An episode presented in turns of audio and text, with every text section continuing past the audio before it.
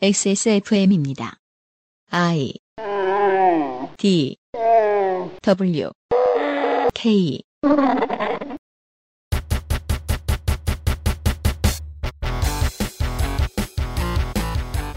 세월호 참사 당일 박근혜 대통령이 없었던 7시간, 그리고 이와 관련된 부정의료 행위 및 일부 병원에 대한 특혜 의혹, 국가위기관리 컨트롤타워 논쟁 등이 대상이 되었던 청문회 셋째 날, 박근혜 정부의 최순실 등 민간인에 의한 국정농단 의혹 사건 진상규명을 위한 국정조사 특위 청문회 기록실 세 번째 순서에서 정리해드립니다.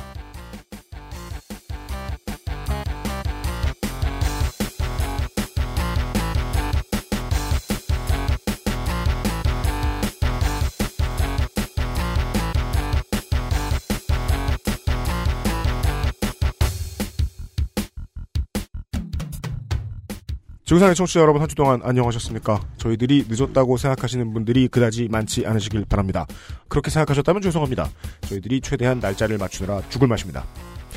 XSFM의 그것은 알기 싫다 204번째 원래는 목요일 하지만 어, 토요일이죠 이제? 아 금요일이죠? 금요일이죠. 네. 금요일 새벽 순서입니다. 박근혜 정부의 최순실 등 민간에 의한 국정농단 의혹 사건 진상규명을 위한 국정조사 특위 청문회 기록실로 꾸며드리고 있습니다. 박근혜 정부의 최순실 등 민간인에 의한 국정농단 의혹 사건 진상규명을 위한 국정조사를 위해서 만들어진 아, 비상시국 대책회의에 윤세민 위원장을 소개합니다. 네, 안녕하십니까. 박근혜 정부의 최순실 등 민간인에 의한 재밌겠지? 국정농단 의혹 사건 진상규명을 위한 국정조사 특위 청문회 기록실 위원장을 맡은 윤세민입니다. 네. UMC 간사입니다. 어, 홍성갑 덕질 간사를 소개합니다. 네, 안녕하십니까. 박근혜 정부의 최순실 등 민간인에 의한 국정농단의 혹, 혹 사건 진상 규명을 위한 국정조사 특위 청문회. 탈락. 네, 탈락했습니다. 간사는 포기하겠습니다. 네. 견제란 이런 것이죠. 그렇군요. 네. 아, 세 번째 청문회, 네 번째 청문회, 아, 수많은 견제들이 오고 갔는데, 그것들을 잠시 후에 확인하실 수 있을 겁니다. 광고를 듣고, 빨리 듣고 돌아와서, 예, 개요부터 알려드리도록 하죠. 그것은 알기 싫다는 에브리온 TV. 다 따져봐도 결론은 아로니아진. 용산에 가면 꼭 가보고 싶은 것만은 아닐 수도 있는 컴스테이션. 자연에서 온 세제 빅그린 마, 맞아, 이거? 캐나다에서 온 자연세제 빅그린 맘메이드. 기억력 개선에 도움을 줄 수도 있는 공신보감. 김치가 생각날 땐 콕 집어 콕 김치에서 도와주고 있습니다. XSFM입니다. 언제까지나 마지막 선택. 아로니아 진. 콕 집어 콕. 좋은 원료를 쓴 김치를 만들 시간이 없을 땐 콕 집어 콕. 배추, 무, 고춧가루, 생강, 전부 국산. 다시마, 홍합, 표고버섯도 아낌없이 쓰죠. 그러니까 김치가 생각날 땐 콕 집어 콕. 이거 기억이 안 난다 믹스 같은 거 하나 만들어가지고 공신보감 광고로 쓰고 싶어. 꼭 아, 괜찮다. 괜찮지? 음. 배경음악은 휘성의 Insomnia도 나쁘지 않을 것 같은데. 그걸 왜 굳이 림 번안 곡을 써? 그러니까 왜 휘성 거였어요? Craig David 거 쓰면 되지 이 자식아. 한국적으로 가자고. 한국적 인- 농단. 휘성의 Insomnia가 어디가 한국적이야? 아니, 한국적 농단이잖아. 나 군대 있을 때 아니면 이렇게 Craig David 노래 열심히 안 들었는데 그게 언제 나왔지? 20년 Craig David 20인가 2007년 정도. 어, 6, 7년 정도. 그래?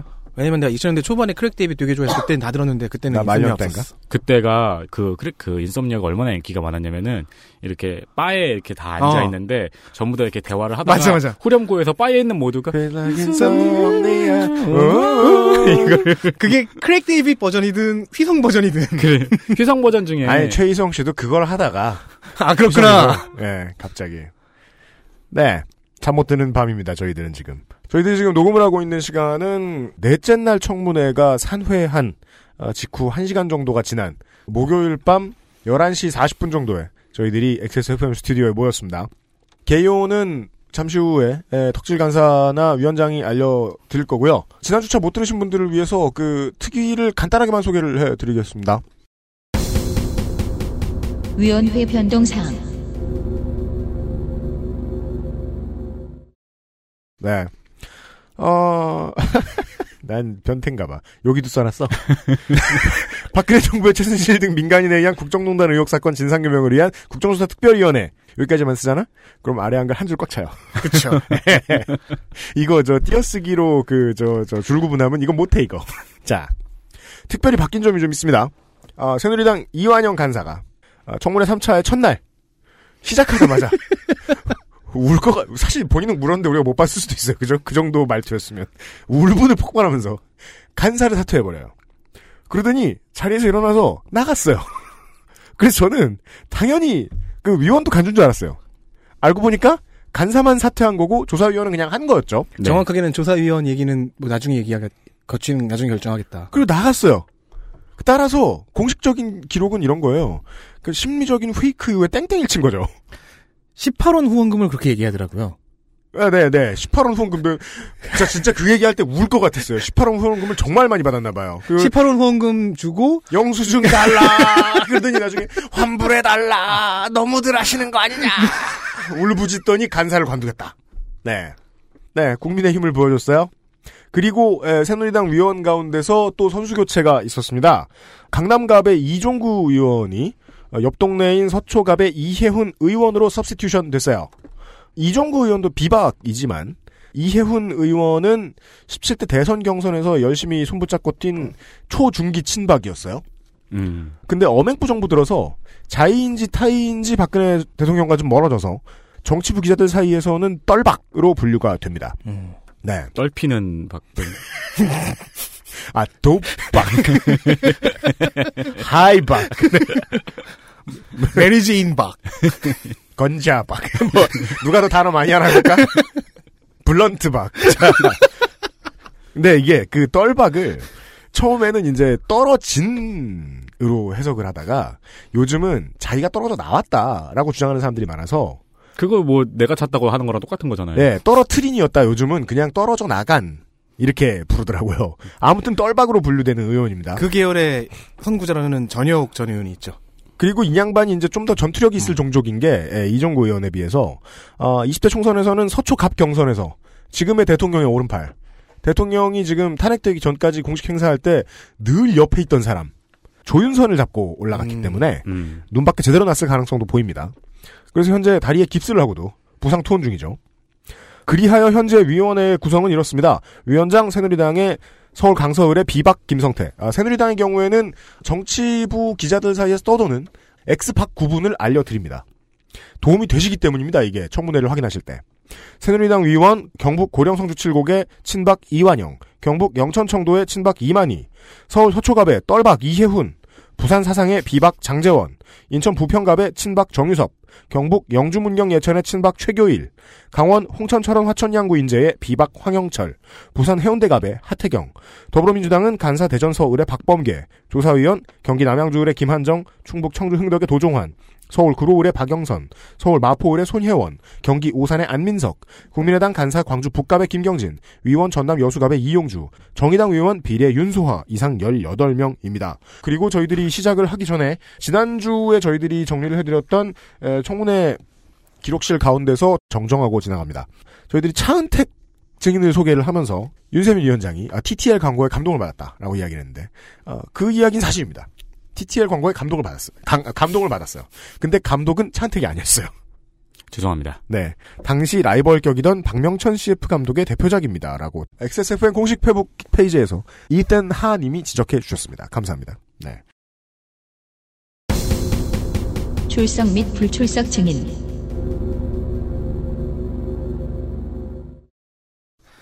3일차, 즉 3차 청문회의 intro info를 읊어드리겠습니다. 즉 오늘은 포지션이 바뀐 거죠. 네, 그러네요. 나도 이걸 해보고 싶었거든. 청취자 여러분들은 신경 안 쓸 거예요. 총 증인 명단에는 17명이, 아니 정확하게는 16명인데 네, 나중에 한 명이 추가가 돼서 그렇습니다. 17명이었습니다. 네. 전 대통령 의무실 간호장교인 신보라 조여옥 두 사람, 그게 선임이 먼저 나왔어. 그 많은 언론사들도 고민하고 있을 거예요. 조여옥 대위의 실명을 밝히는 것이 맞느냐? 음. 어, 저희들은 묻어가기로 알려줬으니까 네. 네, 따라가기로. 그리고 증인으로 선택됐는데 네. 저 덕질 간사가 말해준 이 부분이 제일 중요했던 것 같아요. 저도 생각을 정리하는데 증인으로 나왔으면 출석했으면 이름을 공개해도 되고 출석 안 했으면 이름을 공개하면 안 된다는 게 조금 이상했습니다. 어, 아무튼 지금 저 덕질 간사가 마지막까지 고민한 것은 아 짬순으로 소개해야겠다. 네. 그래서 짬상. 신보라 조여옥 네, 먼저 입대한 신보라 대위가 우선. 그리고 전 대통령 주치 이병석 서창석 네. 역시 짬순이죠. 전 대통령 경호실 의무실장 네. 김원호, 전 대통령 자문의 김상만, 정기양. 여기서 잠깐 울분을 터뜨리고 싶은데요. 왜요? 꽤 많은 언론과 블로그에 네. 정기양 의사분 이분의 이름이 정귀양으로 올라와 있어서 그게 그 맞는 표기를 찾느라 애를 썼습니다. 이제 청문회 하기 전까지 이 정기양 의사 선생님을 정귀양으로 적어주신 분들이 되게 많았어요. 그래서 네, 저희는. 정약용 귀양을 피해서 그래서 정귀양을 검색했더니 구글에서는 네 번째 줄에 정약용 귀양이 나중에 알았죠. 네. 나중에 이제 아 이것들이 다 베껴 쓴 얼- 블로그와 언론들이었구나. 한 사람이 오타를 낸 것이 퍼져. 정기양 그리고 성형외과 의사인 네. 김영재, 김영재 성형외과 대표.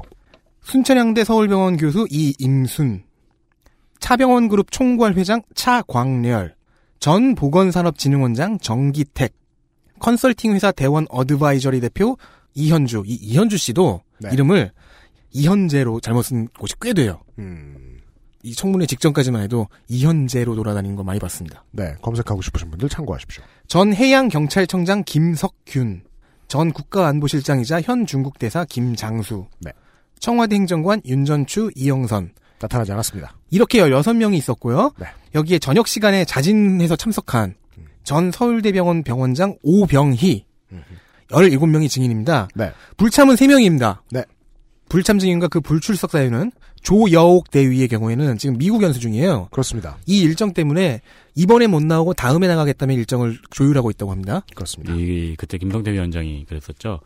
조혁대의를 부르려고 해도 음, 어, 동해명령장은 청문회 당일날 안 나타나야 발부가 될 수 있는 것이기 때문에 네. 부를 수 있는 현실적인 대안이 없다. 네. 미리 발, 발부하고 이런 건 힘들다. 그죠. 네, 네, 우리는 프로토스가 아니다 이런 얘기죠. 그렇죠. 그래서 네. 그 의원들이 뭐 현행법으로 무슨 방법이 없냐고 울분을 토로하기도 했습니다. 네. 맞습니다.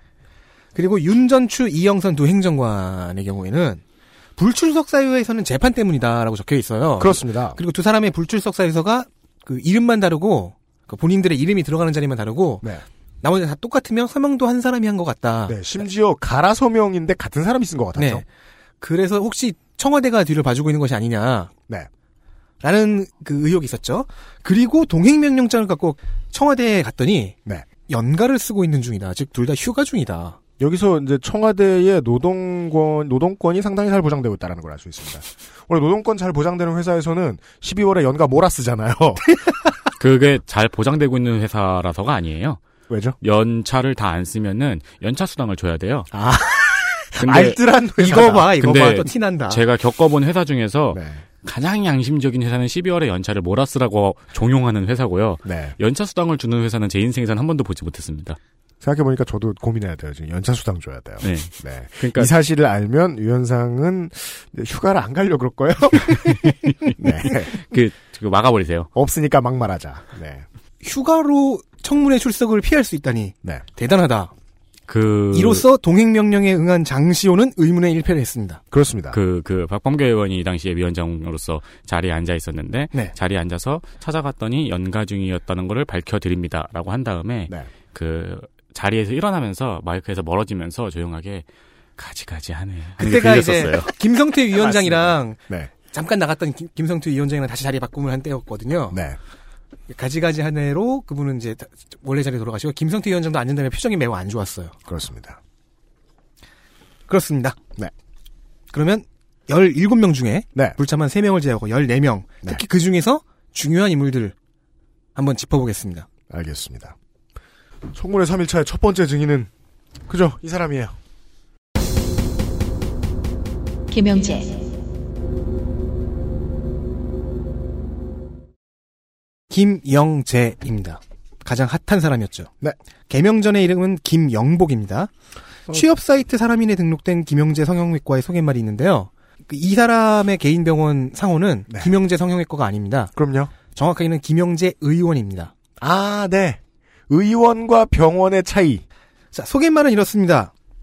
1993년에 설립된 김영재 성형외과는 여기서 알 수 있죠. 설립 당시에는 성형외과라는 상호로 시작했다는 거를 아하.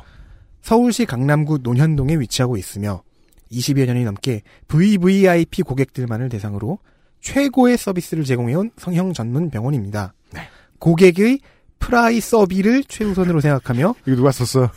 야, 뭐, 그 사람들이 내 오타죠. 아, 진짜 그 사람들이 내 오타예요? 네. 그래서 bold 처리해놓은 거잖아요. 아, 나는 bold까지 해놓고서 왜 오타질이야? 이러고 승질 막 내려 그랬더니 프라이 섭이 이렇게 냅두면은. 냅두면은 윤세민이나 형이 고칠 수 있을까봐 아. 일부러 bold 처리는 거예요. 아니 무슨 저 기름에 튀긴 남학생 이름 같잖아요. 프라이. 프라이 섭이가 섭이. 고객의 프라이 서비를 최우선으로 생각하며 최상의 의료 서비스를 제공하고 있습니다. 아, 그렇습니다. 그래서 홈페이지를 들어가 봤습니다. 왜냐면 이, 이 김영재 원장의 음. 프로필, 공식적인 프로필을 찾기가 굉장히 힘들었기 때문입니다. 네.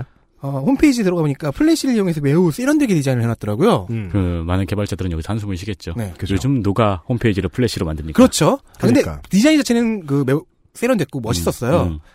그런데 이제 나쁜 UX다. 그래서 네. 뭐 들어가 보려고 여기를 누르세요 하고 눌러봤더니 아무것도 작동이 안 돼요. 음. 이게 플래시를 플래시의 문제인가 음. 아니면 닫아놓은 것인가는 아직 모르겠고요. 네. 현재는 병원 위치 약도와 온라인 상담 게시판 기능만 사- 활성화되어 있는 것으로 보입니다. 아. 이 온라인 상담 게시판의 마지막 상담 게시글은 2014년 1월 9일자. 후- 영업 안 하네요. 그러니까 그 온라인 영업은 안 하네요. 그렇죠. 네. 2001년에 그 김영재 씨의 아내분 성함이 박채윤이에요. 네. 김영재 박채윤 부부가 김영재 의원에서 시술했던 연예인 코미디언 이영자 씨의 음. 지방 흡입 사실을 폭로해 버리는 바람에 네. 그것 때문에 네. 네, 그 이영자 씨가 거의 사실상 매장 상태가 되셨죠. 고생을 많이 하셨죠. 네. 이영자 씨 입장에서는 조금 억울할 겁니다. 왜냐하면 당시 다이어트 관련해서 맞습니다. 그 주가를 올리고 계셨고 다이어트 비디오를 팔고 있었는데 네. 그러니까 정확한 순순 이래요. 지방 흡입 수술을 했는데도 많이 안 빠져서 다이어트 운동을 했다가 음. 맞는 건데 환자의 진료 사실을 폭로해버리는 음. 이상한 일을 하면서 네. 결국 이영자 씨에게 손해배상 청구 소송을 당하고요. 음. 이로 인해 7,200만 원을 지급했습니다. 네. 패소했다는 얘기죠. 그렇습니다. 2013년, 14년 동안 음. 최순실에게 보톡스를 비롯해서 피부 미용 시술을 약 130여 차례 정도 했다고 알려져 있습니다. 네. 그러면 굉장히 유능하고 돈 잘 버는 성형의로 아실 수 있을 텐데 연합뉴스의 보도에 따르면 전문의가 아닌 일반인 신분이랍니다. 그렇습니다. 대한성형외과 의사회 소속도 아닙니다. 음. 일반인 신분이기 때문에 어, 나중에 이름이 나온 서창석 씨가 음. 서울대병원 병원장을 하면서 서울대병원 외래진료 의사에 위촉했을 때도 논란이 좀 있었어요. 네. 어, 일반인을 이 정도 자리에 앉히는 경우는 없다. 엄청 없죠. 예, 엄청난 업적이 있는 게 아니면 이러지 않는다. 자신 있게 없다. 네. 네. 극도로 적다라고 하죠. 알았어요. 오 신중하네. 그래서 2주 만에 이 사람을 다시 해촉합니다. 네. 특이사항으로는 외과 수술용으로 매듭 짓는 작업이 필요 없는 봉합사, 즉 봉합용 실을 개발해 특허를 얻었고요. 네. 이 실을 잘 쓸 수 있게 좀 뭐 키트 이런 것도 발명을 해서 네. 특허가 한 두 개 정도 있는 걸로서 확인이 되었습니다. 음. 그리고 이를 아내인 박채윤 씨가 갖고 있는 YJ 콥스 메디컬이라는 회사를 통해서 네. 어, 열심히 판매를 하고 있고요. 네. 이 회사 YJ 콥스 메디컬 대표 박채윤 씨가 서창석 병원장에게 이 실을 좀 밀어달라고 가져가서 부탁한 것으로 보입니다. 박채윤 할 때 Y하고 김영재 할 때 J인가 봐. 아니죠. 영재 YJ죠. 아, 신랑이야. 그냥 그러, 아. 그 가능성이 높지 않을까요? 재미있는 것은 그 개명 전에 이름이 김영복이라고 했잖아요. 그렇습니다. 이 개명을 한 10여 년 훨씬 전에 했, 는데 네. 그때 당시에 그 아내분도 그렇고 네. 처제, 처남 모두가 개명을 했다고 합니다. 그죠. 개명 이력이 있습니다. 네. 전부 다 한꺼번에 했는지는까지는 확인을 못했는데 저도 그거 조사 안 돼서 네. 모르고 있다가 청문회에서 세 사람이나 개명한 사실이 나오길래 네 명이에요, 저- 총 예, 네 사람이나 예, 예, 예. 가족들이 모두. 네. 그냥 뭐 원래 개명이라는 게 옆 사람이 하면 나도 하고 싶은 것이긴 한데. 아 그래서 그 혹시 최순실을 만난 다음에 네. 그 영향으로 개명을 한 것이냐라는 뭐 그런 질문도 있었는데 음, 아, 그것은 아닌 것으로. 네. 음. 말을 그러니까 했습니다. 개명 시점 훨씬 전부터 김영재라는 가명을 계속 사용하고 있었다고 합니다. 네. 세월호 참사 당일, 즉 4월 16일 대통령에게 피부 시술을 해줬다는 의혹에 대해서는 골프를 쳤다는 알리바이를 대며 영수증 증거를 제시했습니다. 김영재 의원은 수요일마다 정기 휴일인데 여기서 또 재밌는 게 등장해요. 네. 지난 3년간 즉 14년부터 16년 10월까지 수요일마다 프로포폴 처방이 내려진 횟수가 총 75회가 있었다. 노는 날 프로포폴을 75번 놨다. 이게 들통나자 김영재 원장은 아 휴진이라는 개념은 어, 예약 환자만 진료한다는 개념이다라고 해명을 했습니다. 이런 인본주의적인 의사 선생님들이 간혹 동네에 계세요. 아, 그죠. 소아과 선생님들이 많이 이러시죠. 네. 네. 그냥 저 청소하러 나왔다가 혹은 집에 인터넷이 안 돼서 나왔다가 음, 음, 맞아요. 예. 현재 단골 손님인 최순실을 통해 청와대와 연결된 것으로 보이고요. 네. 앞서 말한 봉합사 발명품 외에도 김영재 의원의 천암회사 역시 그 같이 개명했던 네. 거기서 만든 화장품이 청와대 명절 선물 세트에 포함되거나 네. 더 큰 의혹은 그 다음이죠. 갑자기 면세점에도 입점되는 등 그렇습니다. 특혜가 언급되는 중입니다. 왜냐하면 그러니까- 이 화장품이 해당 시장에서는 그렇게 유명하진 않았거든요. 이렇게 얘기하죠. 면세점에는요, 그, 지역 특산물이나, 그, 한국의 전통적인 네. 그런 게 아닌 이상, 작은 회사 거 쳐다보면 안 되는 분위기잖아요. 뭐 화장품으로 얘기하자고. SK2도 아닌데! 그러니까 SK2는 수월하게 들어가겠지만 네. 그큰 화장품 회사도 집어넣기 위해 온갖 힘을 써야지 네. 겨우 들어가는 곳이잖아요. 면세점은. 그렇죠. 이런 상품들을 이용해 즉 봉합사, 봉합키트, 화장품 이런 것들을 이용해 해외 진출을 시도한 정황이 의심되고요. 그렇죠. 그러기 위해서 대통령의 순방을 따라다닌다거나 하는 네. 실제로 순방을 따라다녔습니다. 그렇습니다. 무슨 자격으로? 대통령의 지시로 청와대 조원동 경제수석이 이분 참 메신저의 대표죠. 그렇습니다. 네, 이미경 물러나래요 등등. 네. 자, 조원동 경제수석이 2014년 2월 직접 컨설팅 업체에 전화해 김영재 의원의 해외, 특히 중동 진출을 도우라는 지시를 내렸다고 합니다. 그렇습니다. 이 전화를 받은 컨설팅 업체, 그 업체가 바로 대원 어드바이저리고요. 네. 그 대표가 증인으로 출석한 이현주 씨입니다. 잠시 후에 등장합니다. 그렇습니다. 네, 그 김영재 증인에게는 두 가지 역할이 있었다고 보입니다. 청문회에서요. 네. 첫 번째는 본인과 관련된 의혹에 대답하는 거였고요. 네. 두 번째는 성형과 관련된 의원들의 질의에 대답하는 거였습니다. 원래 그 두 번째 기능이 있는 줄 몰랐는데, 생각보다 성실히 수행하죠. 네, 맞습니다. 그래서 그러니까 쏠쏠한 도움을 줍니다. 그 이 부분은 제가 의원들이 간과했다고 생각을 해요. 그러니까 네. 거기 뭐 주치, 자문위가 엄청 많으니까 네. 의사들 많으니까 뭐라고 생각을 했는데 어, 생각보다 의원들 생각보다 의사들은 자기 전문 분야가 아니면 말을 안 한다는 거를 음, 그래서 그게- 보니까 산부인과 의원들은 산부인과에 있는 주치 두명 있고 뭐 네. 이런 식으로 어느 정도 이렇게 중복이 되는데 음. 어, 성형이는 한 명밖에 없었다. 그러니까 평생 공부를 놓으면 안 되는 의학 박사들의 기본적인 에티튜드잖아요. 좋은 거죠, 그건. 음, 네. 내가 모르는 분야에 대해서는 가급적 입을 다무는. 그리고 어차피 또 청문회 증인으로 나왔으니까 내가 아는 분야에 대해서 가급적 입을 다물어야 되는데 어차피 입을 다물게 돼 있어요. 그런데 우리 김영재 증인이 그냥 나불나불 왜 압구정에서 칼 좀 들어본 사람이거든요. 그러니까 이제 그 성형에 대해서 질의할 사람이 김영재 증인밖에 없는 거예요. 음, 좋다고 답해요. 또. 의원들도 그래가지고 네. 오전에 좀 그 진행됐던 그 양상이 이게 뭔가요? 그러면 이제 성형외과 음. 의사로서 이렇게 답변을 해줘요. 네. 근데 그거 네가 했지? 이러면 어 아, 아닙니다. 그때 그 어, 감정이 극렬히 변하잖아요. 김영재 의원이. 아, up and down. 김영재 저, 저 증인이 나 이거 안다 이러다가 어 내가 아는데 이러면서 갑자기 바뀌는. 네. 서- 천국과 지옥 네. 롤러코스터. 네, 그렇게 두 가지 역할이 있었습니다.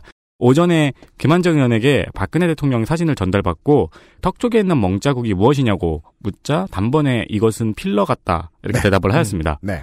그리고 아까 말했던 것처럼 그리고 이것을 네가 대통령한테 시술한 적이 있냐? 라고 하자 아 없다 없다 없다. 네, 그렇게 묻자 자신은 시술한 적이 없다고 명확하게 답변한 다음에 청와대에 들어간 적이 있냐고 묻자 이번에는 또 모호하게 뭐 한 번 연락이 와서 이런 네. 식으로 얼버무리다가 의원이 한 번이 아니잖아요!라고 하니까 네. 또 흠칫 놀래가지고 네. 이렇게 막 어영 어영부영 하고 있다가 그렇습니다. 출입할 때 보안 손님으로 출입했냐고 네. 물으니까 요, 여기에 대해서도 이제 뭐 어영부영 모호하게 대답을 뭐죠? 했습니다. 네. 그 청문회 10 시 시작했는데요. 어, 김영재 증인은 10시 반에 쓰러집니다. 네. 첫 질문부터 네. 그렇기 때문에 김영재 증인은 성형외과 의사로서의 대답과 자기가 안 한 일에 대한 명확한 부정, 음. 그리고 자기가 한 일에 대한 모호한 답변의 태도를 순식간에 넘나들면서 답변을 해야 했고, 네. 그 이걸 잘 못했어요. 맞아요. 정신적 파도타기죠. 네. 한편 그 아까 말씀드린 것처럼 의원들도 성형에 관련해서는 김영재 증인에게 자문을 구한 다음에 네. 그럼 그걸 네가 했지 라면서 김영재 증인의 책임을 그러니까 슬슬 꿰는 거예요. 너 이거 알지? 네, 알아요. 네가 너 했지? 아니요.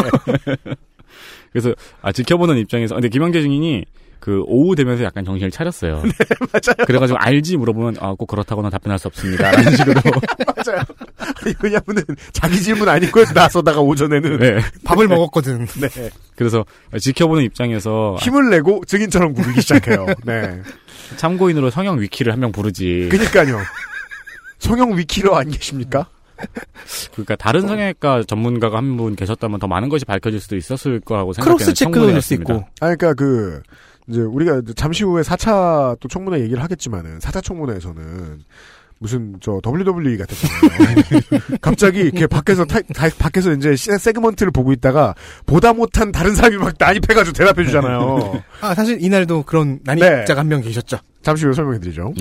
오전에는 성형 관련 질문에 비교적 성실하게 답변을 하였습니다. 대통령의 멍자국이 필러인 것 같다는 대답과 필러 시술은 어, 필러에 국소마 치제가 들어있기 때문에 프로, 꼭 프로포폴 맞을 필요 없다. 네, 네. 프로포폴 처방이 따로 필요 없다라는 답변. 그리고 필러 시술은 야매로 쉽게 할 수 있다는 것 등을 확인시켜 주었습니다. 이게 압구정 베테랑다운 답변이었어요. 그래서 지금, 지금 저는 누구였는지 기억이 살짝 안 나는데, 성형이는 아닌 다른 의사분이, 네. 아, 그럼 저도 할 수 있다라는 식으로 얘기한 적- 적이 있어요. 네. 그러니까 김영재 증인의 그 프로포폴 꼭 필요 없고 국소마 치자 들어있다 필러에 그 답변은 결국은 그 그냥 지나간 것 같지만 그 힌트를 정확하게 짚어줬죠. 그 프로포폴은 맞을 필요 없었는데 맞은 거다. 음, 네, 네. 예. 그러니까 이렇게 성실하게 답변을 함으로써 박근혜 대통령이 필러 시술을 받았다는 의혹, 프로포폴을 괜히 맞았다는 음, 필요 없는 의혹. 프로포폴 주사를 맞았다는 의혹, 그리고 조대위가 대리 시술을 했다는 세 가지 의혹에 모두 힘을 실어 주었습니다. 그렇습니다. 여기서 조대위는 나중에 또 등장하게 됩니다. 확인 사살을 빵빵 해줍니다. 그리고 이제 점심을 먹죠. 그러나 오후에는 이러한 성향 관련 질문에 모두 모호하게 대답을 했습니다. 그러니까 정신을 차렸어요, 오후에. 네. 그리고 오전에 한 대답에 대해서도 개인적인 의견이면서 다시 뒤로 물러나는 모습을 보였습니다. 돌아왔습니다. 네, 그러니까 뭐 오전에 필러 시술이라고 했잖아. 그러니까 아 제가 오전에는 양쪽을 못 봤는데 뭐 이러면서 네. 그리고 뭐 개인적인 의견이라 확실한 건 아닙니다. 무슨 오전엔 사진을 반 접어 보여줬나? 네. 예, 그러면 조대위가 야매 시술이 가능하면은 필러 시술을 조대위가 했을 수도 있겠네라는 안민석 의원의 질문에 어, 주변에 의사가 많은데 굳이 그럴 이유가 없는 것 같다. 굳이 간호사를 답변을 썼을까? 하였습니다. 네. 그런 뉘앙스였죠. 음, 굳이 그래서 간호사를 되게- 썼을까? 되게 그 기본적인 아가사 크리스티적인 미스테리를 제공해요. 김영재 증인이. 네. 나는 아닌데 의사는 맞아. 예. 조건문. 대체로 의원들의 질문에는 성실하게 답변을 했습니다. 답변을 하려고 노력을 하다가 의원들이 혼내거나 캐물으면은 바로 주눅이 드는 모습을 보였습니다. 그 눈썹 연기가 대단했어요. 네. 네. 특히 어물거린 부분은 대통령과의 관계 부분에서 많이 어물거렸습니다. 네. 황영철 의원이 대통령을 몇 번 만났냐고 질문하자 기억이 안 난다고 답변하고 이에 황영철 의원이 진료한 적이 없냐고 묻자 진료한 적은 없다고 대답하였습니다. 그렇습니다. 이게 함정을 판 거죠. 네. 그러니까 황영철 의원이 자문을 하든 뭘 하든 만나서 의료에 관한 이야기를 나눴으면 진료지 진료한 적이 없으면 대통령을 사적으로 만났냐 이렇게 버럭 화를 내니까 매력적인 사람이다. 네. 뭐 질답도 진료로 본다면은 뭐 우리 화장품 쓰시니까 어쩌고저쩌고 우렁우렁 우렁 이렇게 하고 갑자기 화장품 AS를 나갔던 것처럼. 네 네. 그런 식으로 이야기를 했습니다. 네. 이 대, 대답이 끝나고 나서 입을 약간 오물거리는 습관이 있나 봐요. 제일 왠지 아니까 사실 이게 좀 죄송합니다. 저희가 전파랑비라는 것이 아니길 빕니다. 근데 저희는 이제 그 김영재 증인을 보면서 이 이야기는 꼭 전해드려야겠다 청취 자 여러분들께 참을 수가 없었습니다. 오물오물 햄스터 되새김질하듯. 입을 오물거리는 습관이 있는지 입안에서 무언가를 굴리는 듯한 음, 움직임을 보여서 음. 네. 김성태 위원장이 껌씹냐고 그렇습니다. 화를 냈고 네. 이에 아니라고 답하자 김성태 위원장은 지금 삼킨 거 아니냐고 웅 초키포키. 맞습니다. 아니, 되새김질에 저는 한 표, 한표 던집니다. 네. 네 그렇게 한 다음에 예, 그 김성태 의원의 그 위원장의 꾸지람이 끝나고 네. 바로 그 다음에 요즘 그 전화번호를 공개하는 게 트렌드잖아요. 전국 전 국민이 자기 입으로 전화번호를 공개했어요. 까였어요. 그, 어느 의원이었죠? 저, 그, 증인 전화번호 모여하니까 그냥 곧장 대답하더라고요. 네. 일고의 가, 일고의 시간도 없이 곧바로. 그 보면서 그 보면서 제가 그랬을 거예요. 옆에 홍성갑 간사 앉아 있고 제가 쪽지로 줘 라고 했을 거예요. 제가. 그죠. 그러니까 아니 왜냐하면 조사위원 측이 물어봤을 때는요. 네. 전 국민 앞에 미디어에 대고 공개하라는 의도가 아니었을 수도 있어요.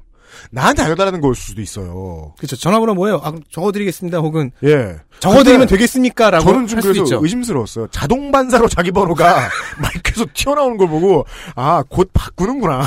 아, 저는 다른, 그렇게도 생각했는데, 기변 하나 보다. 저는 지금은 이렇게 생각할 수도 있다고 생각해요. 네. 광고다.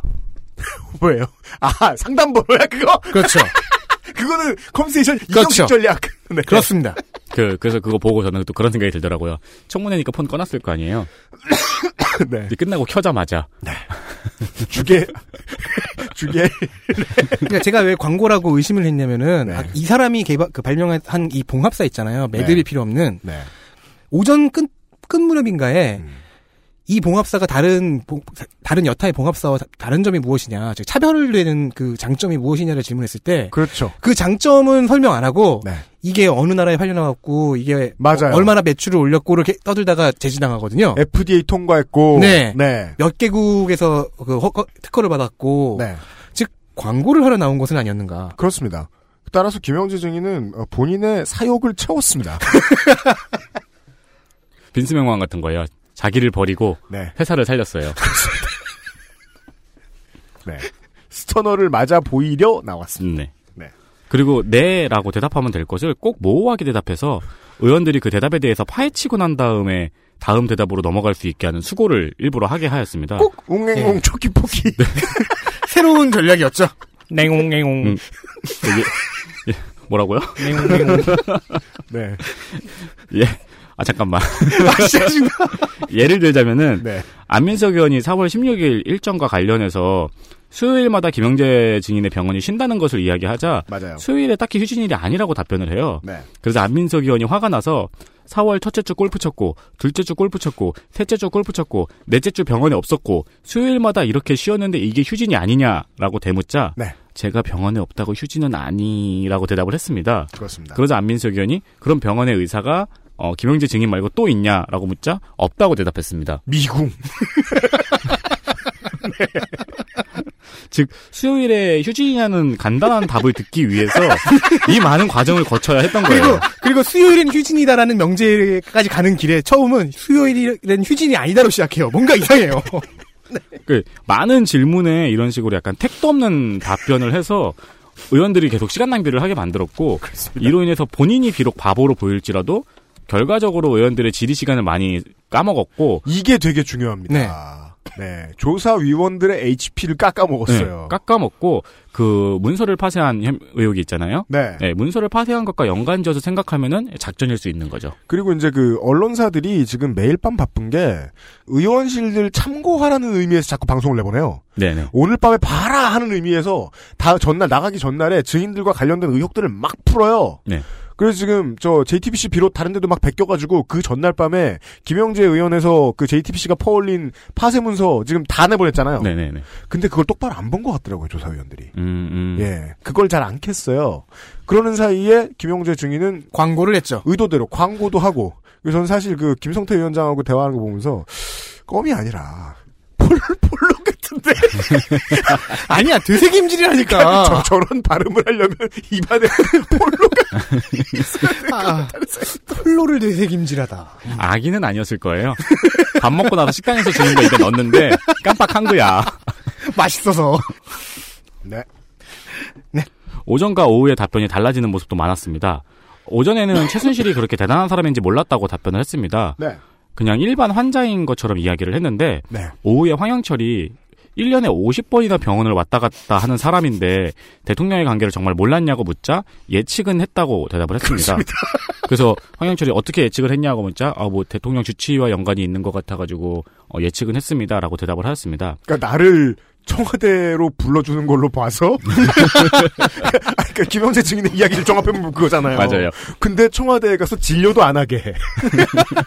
그랬으니 최순실은 대단한 사람일 거라고 예측할 수 있었다. 1년에 50번이면 거의 일주일에 한 번이잖아요. 맞아요. 그렇죠. 평균 7.6일. 저 재밌는 경험이 있어요.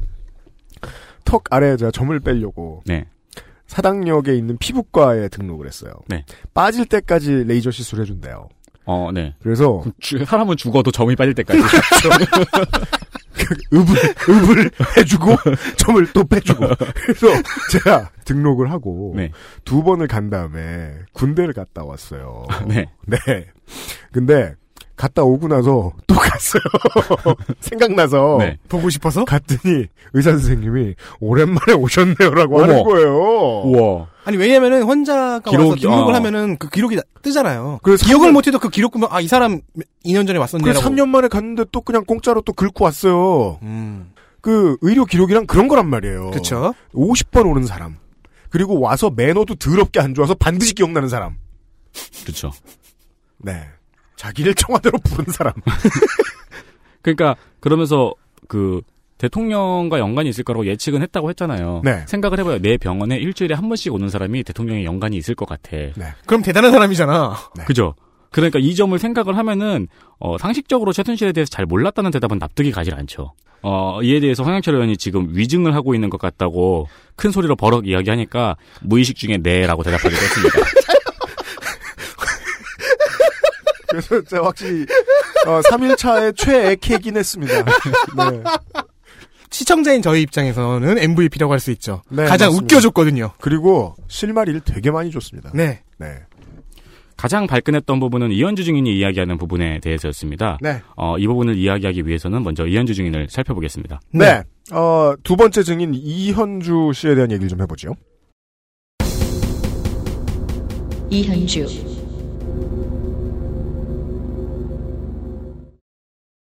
이현주 1970년 출생입니다. 네. 버클리 대학 미국학 전공을 했고요. 스탠포드 대학 동아시아학 석사를 땄습니다. 남편 이장로 씨는 기획재정부 과장으로 음. 재직하고 있습니다. 맞습니다. 1998년에 대통령 직속 여성특별위원회 행정사무관으로 어, 데뷔를 합니다. 음. 이후 기획재정부에서 근무하다가 아마 이때 남편을 만났겠죠? 이 당시에 상사가 조원동 수석이었습니다. 당시는 수석이 아니었겠죠? 2008년에 우리투자증권에서 중동 담당 이사가 됩니다. 중동 담당입니다. 네. 그리고 2011년에 독립을 해서 대원 어드바이저리라는 회사를 설립합니다. 네.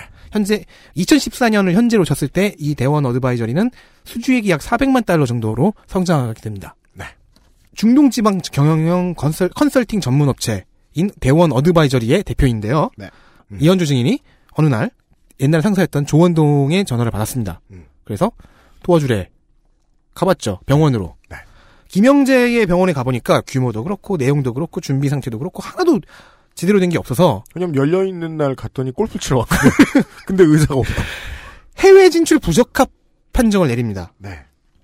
그 심지어 이 옛, 옛 상사인 조원동이 계속 독촉하는데도. 네.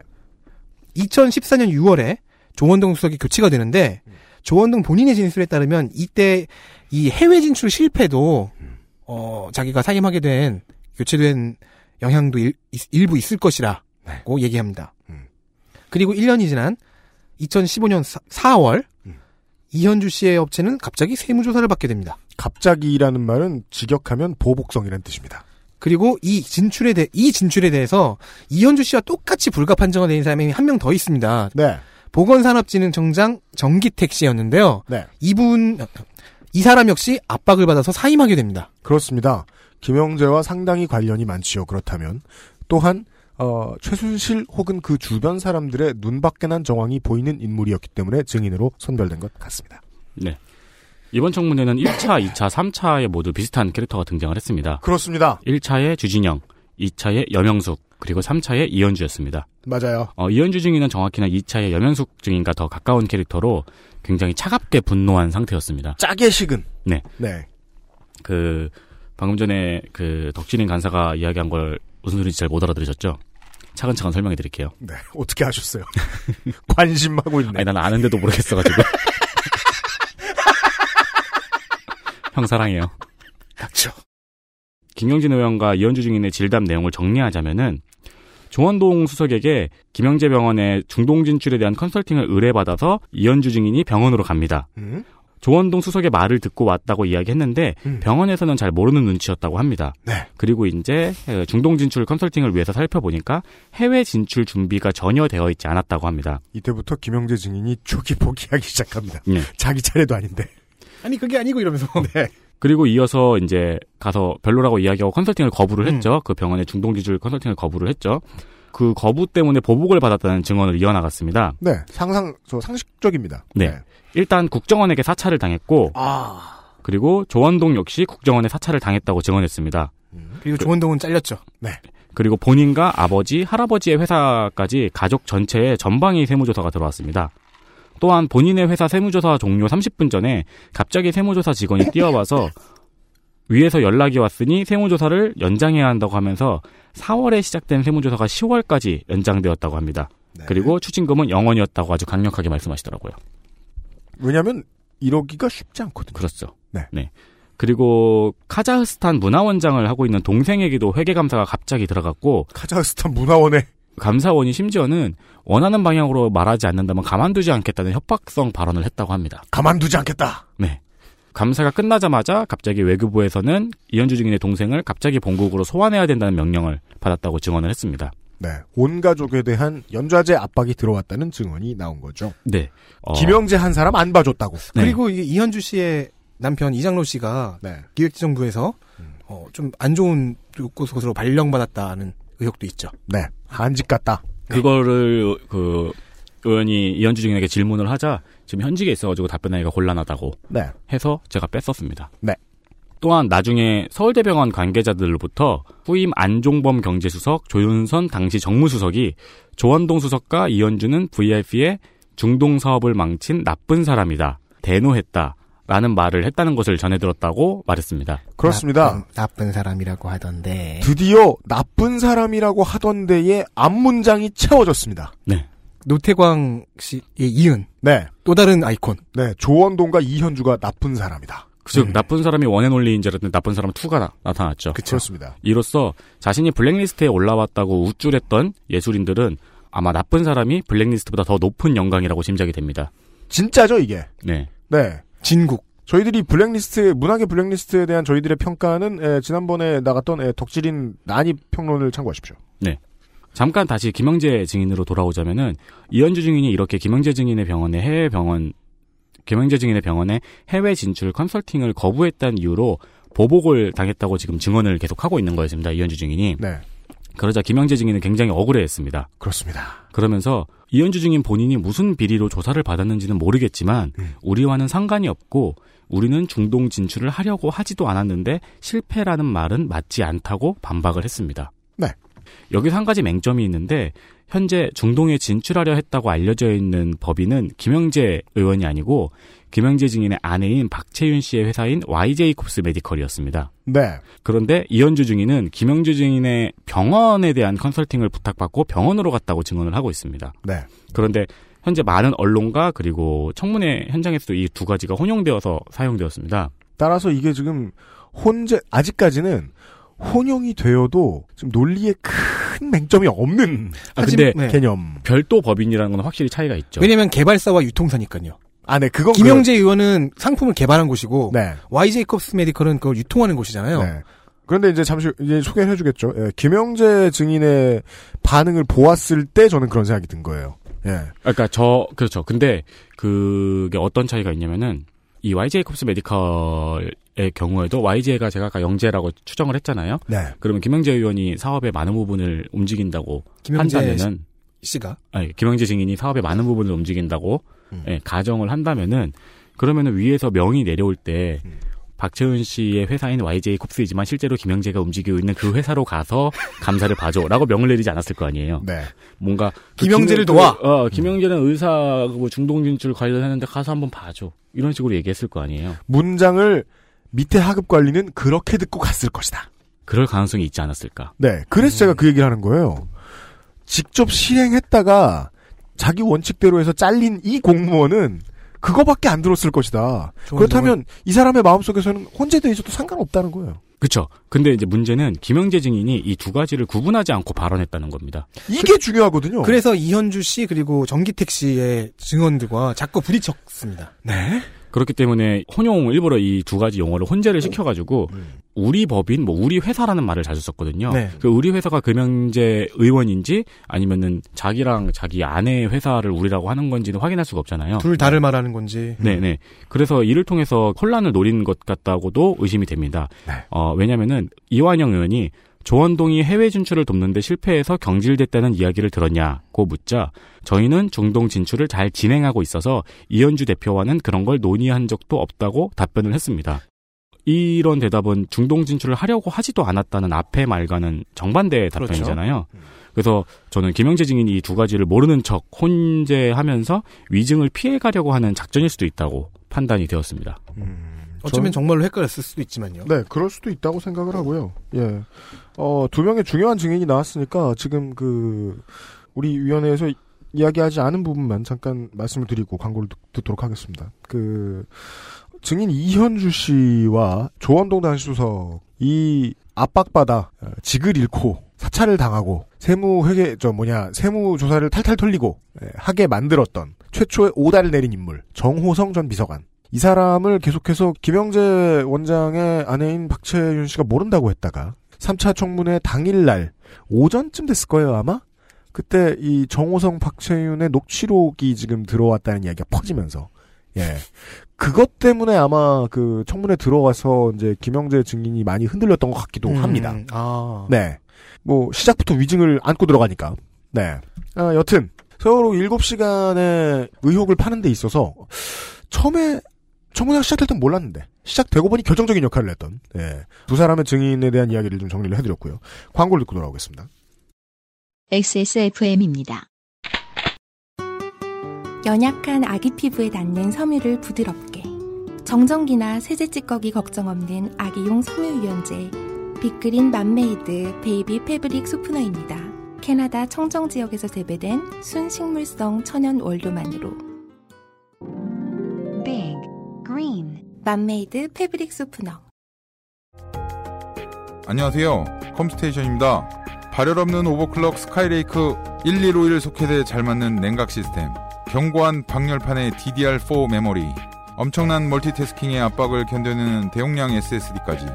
무슨 말인지 아시는 분들에게 오히려 골치 아픈 문제일 겁니다. 큰맘 먹고 준비한 고사양 PC가 말썽을 일으키면 어쩌나. 서로 궁합이 맞지 않으면 어쩌나. 컴스테이션을 떠올려 주십시오.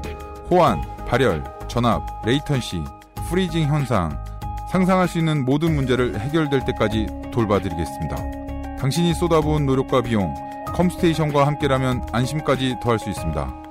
왜냐면 컴스테이션은 조용한 형제들과 함께하기 때문입니다. 저는 이 중동 중동 얘기를 들으면서 네. 조금 가슴이 서늘 가슴 한 구석이 좀 서늘했던 게 왜죠? 중동 대박 얘기 있잖아요. 그 젊은이들 다 어디 갔냐, 네. 다 중동 갔다 이렇게 얘기하기에 해- 열심히 일해봐라 라는 발언. 티저한 거다. 그게 혹시 김영재의 봉합사 화장품을 팔아먹기 위해 나온 이야기는 아니었을까? 그리고 그런 순방들의 외국 순방들에 늘 따라갔던 사람 중 한 명이 잠깐 이름이 났던 전기택 씨였거든요. 네. 이 사람은 그 되게 우파 정- 경제인 같은 그런 사람이에요. 네. 그 전기택 씨는 의료 경영인으로서 되게 열심히 살았구나. 음. 어, 유능한 우파 경제인이구나. 의료 경영인이구나 하는 생각이 들게 하는 발자취를 보여주셨는데 네. 이 사람이 그 이현주 대표와 똑같이 어 이건 해외 진출 불가 판정을 내리고 나니까 갑자기 그 중동 순방에 따라가기로 했었는데 그- 거기서 컷되고 네. 얼마 뒤에 압박이 들어와서 사임하게 됐어요. 맞습니다. 이현주 씨만이 아니고 정기택 씨도 주진형 여명석 라인으로 들어가는 거죠. 맞아요. 압박 사태를 받는 압사 라인에. 네. 음, 이런 꽤 유능한 의료 경영인 물론 영리병원을 찬성한다는 것에 있어서 저는 조금 반대하고 싶지만 어쨌든 그런 사람까지도 내쳐지는 이런 게 만약에 김영재 한 사람의 이익을 위해서 챙겨주기 위해서였다면 좀 무섭지 않나 라는 생각이 듭니다. 지금 살짝 지나가면서 에, 뭐, 그다지 그 각광을 받을 일도 많이 없었던 그 하루 동안 에, 3차 3차 3일차 하루 동안 에, 전기택 증인에 대한 얘기를 좀 했고요. 그 다음 보시죠. 같은 의료 경영인, 경영인입니다. 네. 이 사람의 가장 중요한 점은 차 씨입니다. 네. 차광렬. 차관열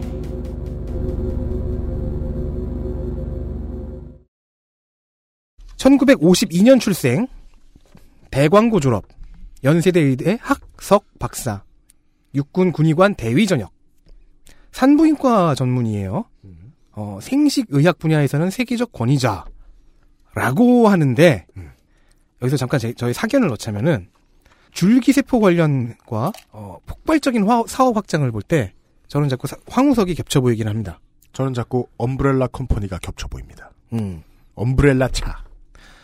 아버지가 역시나 산부인과 의사인데요. 똑같이 차경섭 씨가 차경섭 씨가 차 산부인과 의원으로 시작한 게 이 집안의 사업 시작입니다. 이 병원 사업을 확장하는 데 있어 중추적 역할을 한 게 차경섭 씨의 일남 이녀 중 막내인 네. 차광렬 씨입니다. 네.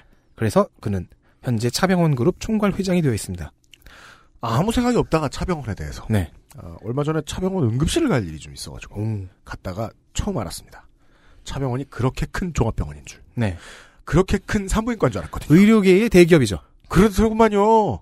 그 성남시에는 산부인과로 시작해가지고 성공한 사람이 둘 있네요. 그러면은 그래요? 네 가천대학교. 그러네요. 네.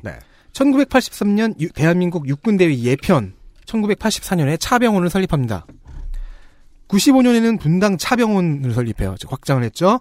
97년에 포천중문 의과대학교를 설립합니다. 98년에는 미국 컬럼비아 대학교 의대 의학과 산부인과 학교실 교환 교수로 가고요. 간다기보다는 그 자격을 얻은 거겠죠. 99년에는 구미에도 차병원을 설립하고요. 2000년에 차의과학대학교 대체의학대학원을 설립합니다. 차의과학대학교 학원장을 맡고요. 2002년이 되자 차병원 LA 불임치료센터를 설립합니다. 2004년이 재밌는데요. 미국 차병원을 설립합니다. 네. 이것은 LA에 있는 할리우드 장로병원을 인수해서 이름을 바꾼 것입니다. 네. 2006년에는요. 차병원 통합줄기세포 치료연구센터를 설립하고요. 말도 많고 탈도 많았던 아직도 많은 음. 차움 의원을 2010년에 설립합니다. 그 그게 병원이라고 제대로 크게 써있지도 않아서요. 게다가 그 차움이라는 글꼴을 봐도 그렇고 근처에 있는 카페 같아요, 카페. 갤러리아 백화점 명품관 같다는 느낌을 많이 줘요. 네. 2011년 분당 차병원 글로벌 줄기세포 세포? 글로벌 줄기세포 임상시험센터를 설립합니다. 그리고 이 시기에 둘째 누나 차광은과의 경영권 분쟁이 있었으나 네. 아버지 차경섭이 아들의 손을 들어주면서 차광렬이 승리하게 됩니다. 네. 2012년 LA 사- 할리우드 상공회의소로부터 할리우드 장로병원을 인수해 발전시켜 지역사회에 공헌한 공로로 of Hal- Hollywood Honorary라는 상, 뭐 우리나라에는 할리우드 영상이라고 돼- 번역되어 있는데 네. 그나마 한두 군데 버- 보도한 곳이 있어요. 여기에 수상자로 선정되는데 한국에서 이 사실을 보도하는 언론들은 유일한 수상자인 것 같은 뉘앙스로 문장을 썼는데요. 꽤 많은 수상자들 중 하나입니다. 네. 그리고 2014년 차 바이오 컴플렉스라는 연구단지를 건- 건립합니다. 재밌는 건 차광렬 줄기세포 어워드라는 게 있다는 점이에요. 네. 제가 이 사람이 세계적 권위자라는 사실을 조금씩 의심하게 만드는 네. 과정을 지금 설명드릴 텐데요. 네. 차광렬 줄기세포 어워드라는 걸 제정해서 매년 수상자를 내요. 지금 살아서 열심히 활동하고 있는 사람의 이름을 따서 네. 그런데 이 어워드를 시상한 주체가 아무리 봐도 차병원 그룹 소속인 방금 말한 차바이오 컴플렉스 복합연구소거든요. 여긴 것 같단 말입니다. 이건 마치 뭐 XSFM에서 상을 제정해서 홍성갑 덕질상 뭐 이런 걸 매년 주는 거하고 똑같아요. 음. 아무도 받, 받으려 하지 않겠네요. 그러니까요. 성갑이도 안 좋아할 거예요. 아이, 네. 그렇긴 하겠네요. 그러니까 저는 이게 아무래도 스스로 만든 어워드가 아니냐라고 의심을 하는데요. 자, 네. 들어보세요. 한국어 위키백과에는 이렇게 나무 위키나 이런 게 아니라 한, 한국어 위키백과에는 차광렬을 이렇게 서술합니다. 생식의학의 세계적 권위자이며 미국 생식의학계에서 글을 기려 어워드를 제창했더라. 이런 식으로 서술을 했어요. 아, 하지만 제가 아는 유능한 음. 산부인과의에게 물어보니까 그 사람이 크크라고 하더군요. 저 한국어 위키백과는 그 뭐 보통 이제 그 정치인들 같은 경우에는 뭐 보좌관이 직접 쓰는 경우가 워낙 많죠. 저는 그 이번 이 경우에도 그 케이스를 의심합니다. 네. 왜 외국에서 제정을 했는데 주체가 이쪽일 이유가 별로 없잖아요. 네. 뭐 그 주체가 확실하지 않지만요. 네. 아마 그냥 제가 의심병이라고 믿고 싶긴 한데 이 차광렬 증인에 대해서 3차 청문회 직전에 증인들을 설- 서술하면서 하던 방송들 중에는 YTN이었나요? 이 한국어 위키백과에 있는 문장을 거의 비슷하게 아나운서가 얘기하는 방송이 있었어요. 그러니까 저는 그게 위키백과를 보고 쓴 대본이라고 생각합니다. 아닙니다. 지금 전 덕질 간상 한 얘기를 어떻게 해석하냐면 같은 사람이 써준 음. 보도 자료로 방송도 나가고 위키백과에 등재되지 않았겠느냐? 어, 저는 위키백과를 베꼈을 가능성이 좀 더 무게를 싣습니다. 그건 네 생각이고요. 네. 어쨌든 세계적 권위자라는 것에 저는 약간의 의심을 던지고 네. 차광렬 줄기세포 어워드라는 것에 것에 권위에도 이상의 권위에도 약간의 의심을 던집니다. 아 조선일보 기획 취재부장 문갑식 씨의 워딩으로는 병원계의 친기즈칸. 극악무도하고 아 그건 서구 강인한 즉 의료계에서 공격적인 정복형 사업가로 꼽히는 거죠. 차경섭 차광렬 부재에 대한 띄워주기식 인터뷰 기사가 모두 조선일보 발이고요. 네. 대부분 문갑식 씨가 쓰셨습니다. 아, 네. 1979년에 레지던트이면서 그리고 그 육군 대위이던 시절에 처음 차병원의 터를 물색했다고 해요. 음. 이때 아버지에게 받은 출자금은 3억 원.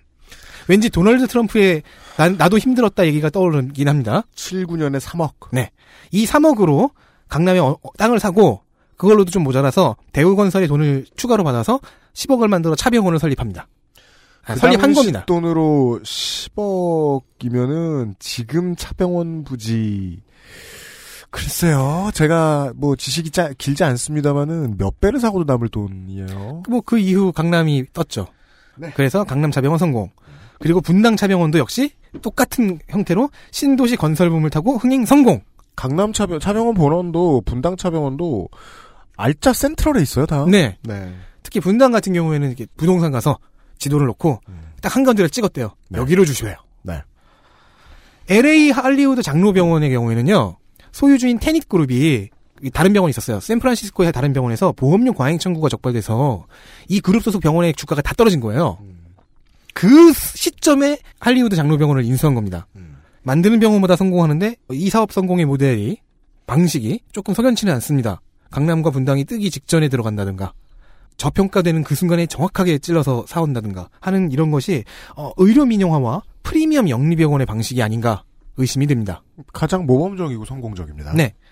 차운병원 얘기를 안 할 수가 없는데요. 차병원 그룹 소속의 차운병원은요. T 바이러스 아. 놔주는 데죠. 다시 말하겠습니다. 그래요?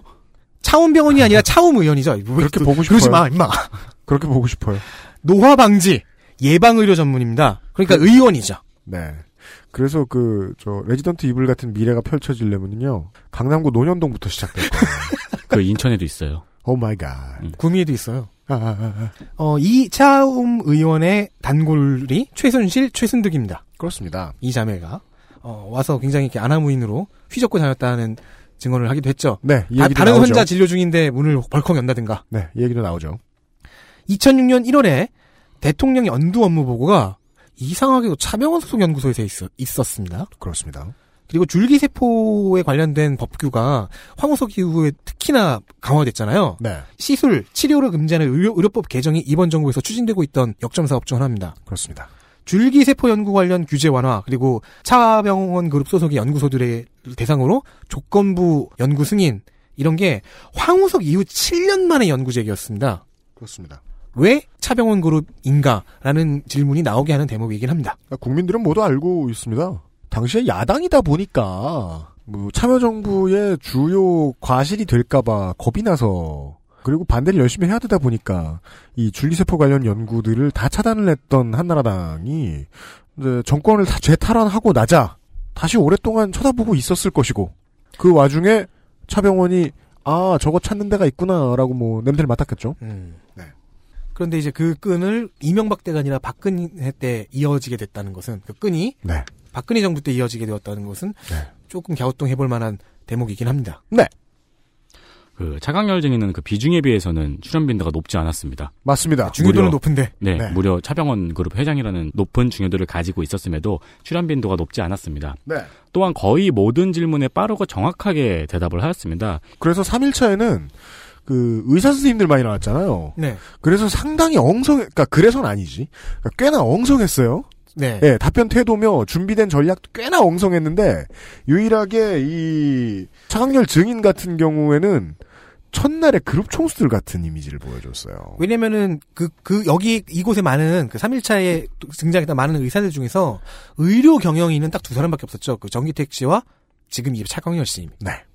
어, 말씀드린 것처럼 기업 회장 같은 자세였고 그리고 당당하고 띠껍게 의원들의 질문을 반박하면서 대답을 했습니다. 따박따박. 네. 1일차에 나오셨어요. 그 그게 아주 인상적일 정도였는데요. 손혜원 의원이 지금 차병원 장사가 어, 이 최순실 게이트 이후 잘 된다던데 라는 식으로 질문을 하니까 이 사건 이후 매출이 20% 하락하였다고 또박또박 대답을 하였습니다. 역시 이게 오너의 본능이죠.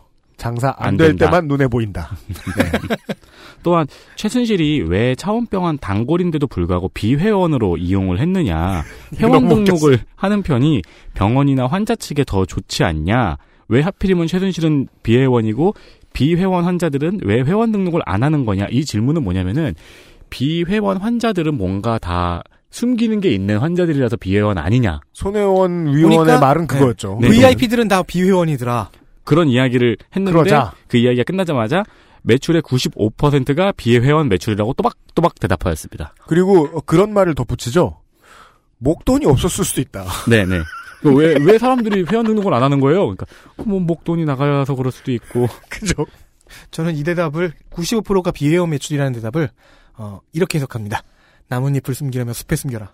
근데 그, 그 얘기. VIP들을 숨기려면 수많은 그 비회원들 사이에 숨겨라. 근데 저는 이 목돈 얘기하는 거 듣고 그제서야 하나가 이해되더라고요. 아, 돈이 너무 많으면 회원 등록도 안 하고 싶을 거야. 귀찮을 거야. 예. 왜 우리 돈 많으면 포인트 안 챙기냐. 맞아요. 포인트 카드 있어요? 없어, 없어, 없어. 네. 그 말을 제가 하면 진짜 카드가 없어서인데요. 그러면, 그러면 그 질문을 안 받아요. 카드가 없거든.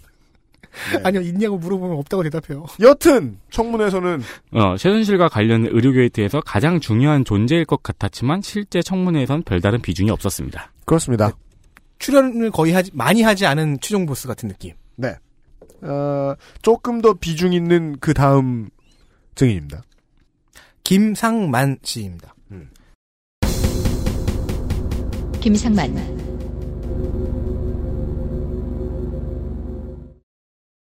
전 대통령 자문의. 네. 신경과와 가정의학과 음. 전문이고요. 네. 정기양 씨라고 또 다른 대통령 자문의가 있는데 네. 이 사람은 피부과입니다. 네. 둘 모두 연세대 의대 학석 박사입니다. 네. 뭐, 뉴스 좀 몇 번 보신 분들은 지금 이 단어가 좀 귀에 좀, 드- 눈에 좀, 어, 눈과 귀에 좀 들어오시겠죠. 연대 의대 출신들.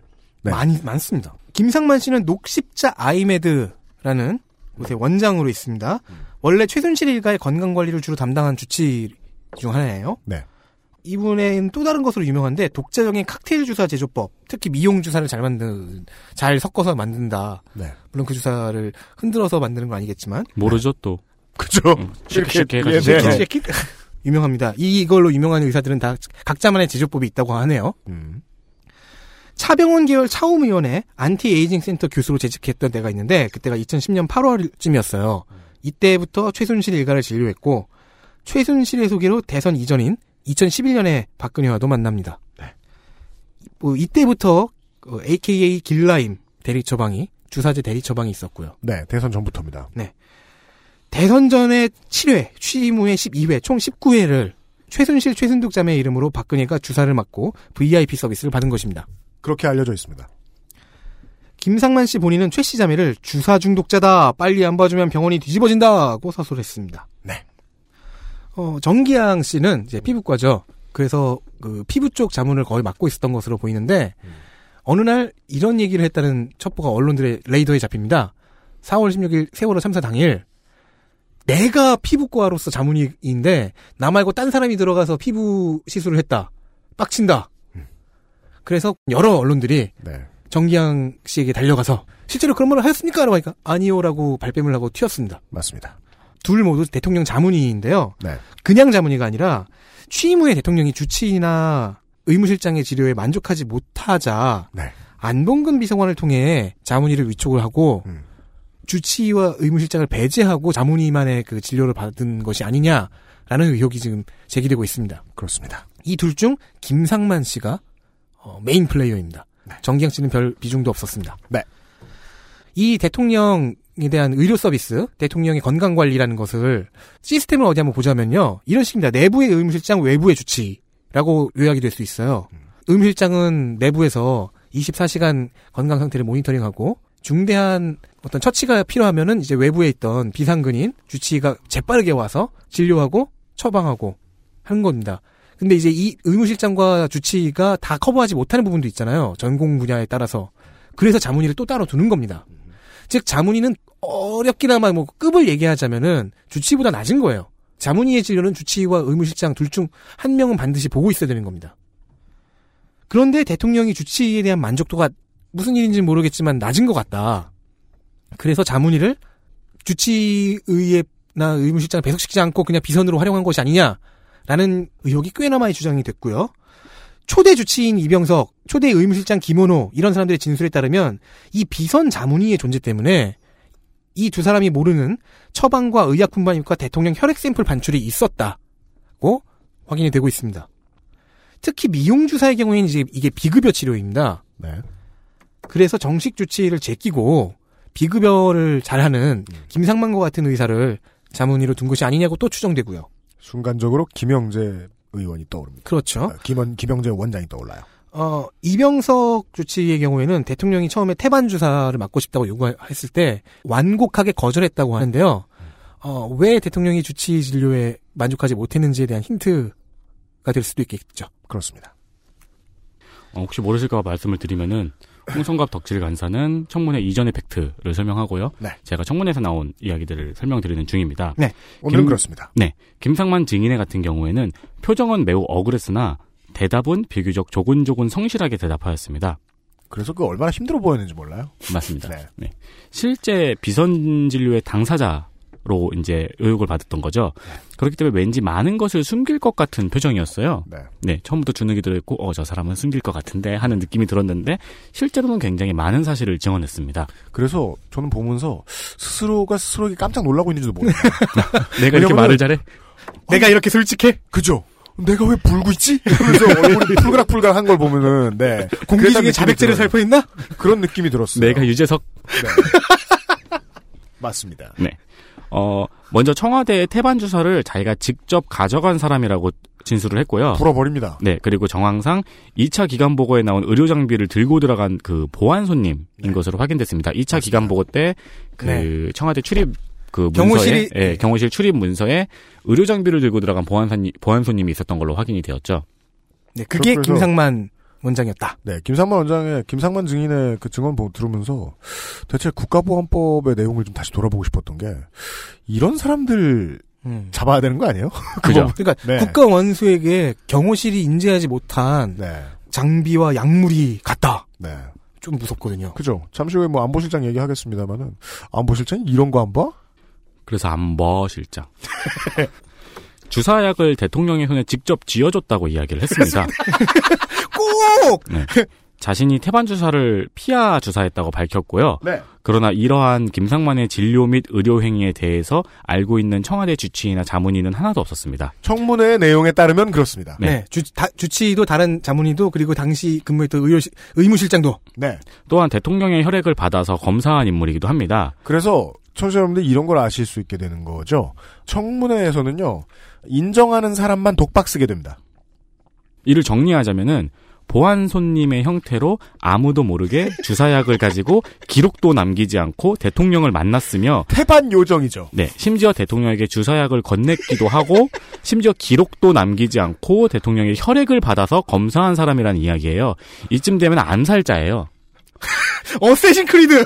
그래서 이 사람은 사실 그 아, 김상만은 가명, 본명은 47호. 그러니까 히트맨. 대통령을 암살하려고 했다면은 모든 걸 갖춘 사람이에요. 기록도 안 남기고 들어갔고 독약도 가지고 들어갈 수 있고 피도 뽑을 수 있어요. 피도 뽑 아, 피도 뽑아서 그걸 자기가 분석할 수도 있었고 네. 의료 신호비가 나타났어요. 어. 혈액 검사에 대해서는 오전부터 의원들의 질의가 계속해서 이어졌습니다. 오전에 김경진 의원의 질문에는 그 혈액 검사를 왜 했냐라는 질문에 환자의 비밀이라 이야기할 수 없다는 이야기를 했다가 많은 의원들의 질타를 받았습니다. 그러니까 이게 그 뭐 이제 계속 위원장이 설명을 해주겠지만은 많은 그 의사 증인들이 환자의 비밀 드립을 치려고 비장의 각오를 하고 나왔는데 너무 어수룩했어요. 음. 그래서 몇 번의 유도 신문에 바로 넘어가요. 그러니까 김상만, 김영재 두 사람이 이거를 가장 빨리 그리고 가장 많이 썼는데 그때 그때마다 거의 99%의 확률로 깨져나갔죠. 네. 이 환자의 비밀이라는 부분에 대해서 윤소아 의원은 약물 중독 검사냐고 물었고 그것은 아니라고 대답을 하였습니다. 그렇습니다. 그리고 오후에 이만희 의원의 질문에 환자의 비밀을 최대한 지키는 선에서 이야기를 하자면 이라고 얘기하면서 대통령에게 호르몬 균형 검사가 반드시 필요했다고 이야기를 했습니다. 그렇습니다. 이게 환자의 비밀은 호르몬이었던 거죠. 이유는 호르몬의 불균형으로 인해서 면역 기능에 영향을 주는 몇 가지 지표에 이상이 있었고 이를 계속해서 추적 관리를 해야 했다고 합니다. 추적 관리를 해서 그때그때 주사제를 바꿔서 처방을 해야 하기 때문에 혈액에서 얻을 수 있는 생화학 자료가 꼭 필요했다고 증언하면서 태반 주사가 미용 목적이 아니고 호르몬 불균형 문제 때문이라고 이야기했습니다. 태반 주사가 진짜 미용 목적이 아니고 호르몬 문제 때문에도 처방되는 주사냐라고 묻자 거기 있는 다른 의사들이 인정을 했습니다. 이- 이병석 원장 같은 경우가 네. 이런 경우에 많이 대답을 해줬죠. 이만희 의원이 이 호르몬 불균형 문제가 혹시 부신 기능 저하와 연관이 있냐고 물었습니다. 음. 그러자 말씀드릴 수 없다고 답변하였고 음. 그러자 이만희 의원이 이제 그렇다면은 박근혜 대통령의 증상이 아니, 아니더라도 부신 기능 저하가 있으면은 얼굴에 붓기가 빠지지 않는 증상이 있냐고 묻자 그렇다고 답변하였습니다. 부신 기능은 네. 신장 쪽이니까. 그리고 처방한 주사제가 부신 기능 저하증에 효과가 있느냐고 묻자 그것도 그렇다고 대답하였습니다. 네, 꽤 넘어갔습니다. 그러면 이걸 다 종합하면은 부신 기능 저하 때문에 호르몬 불균형이 있어 있을 수 있다. 아니죠. 호르몬 불균형 때문에 부신 기능 저하가 있고요. 아, 아, 네.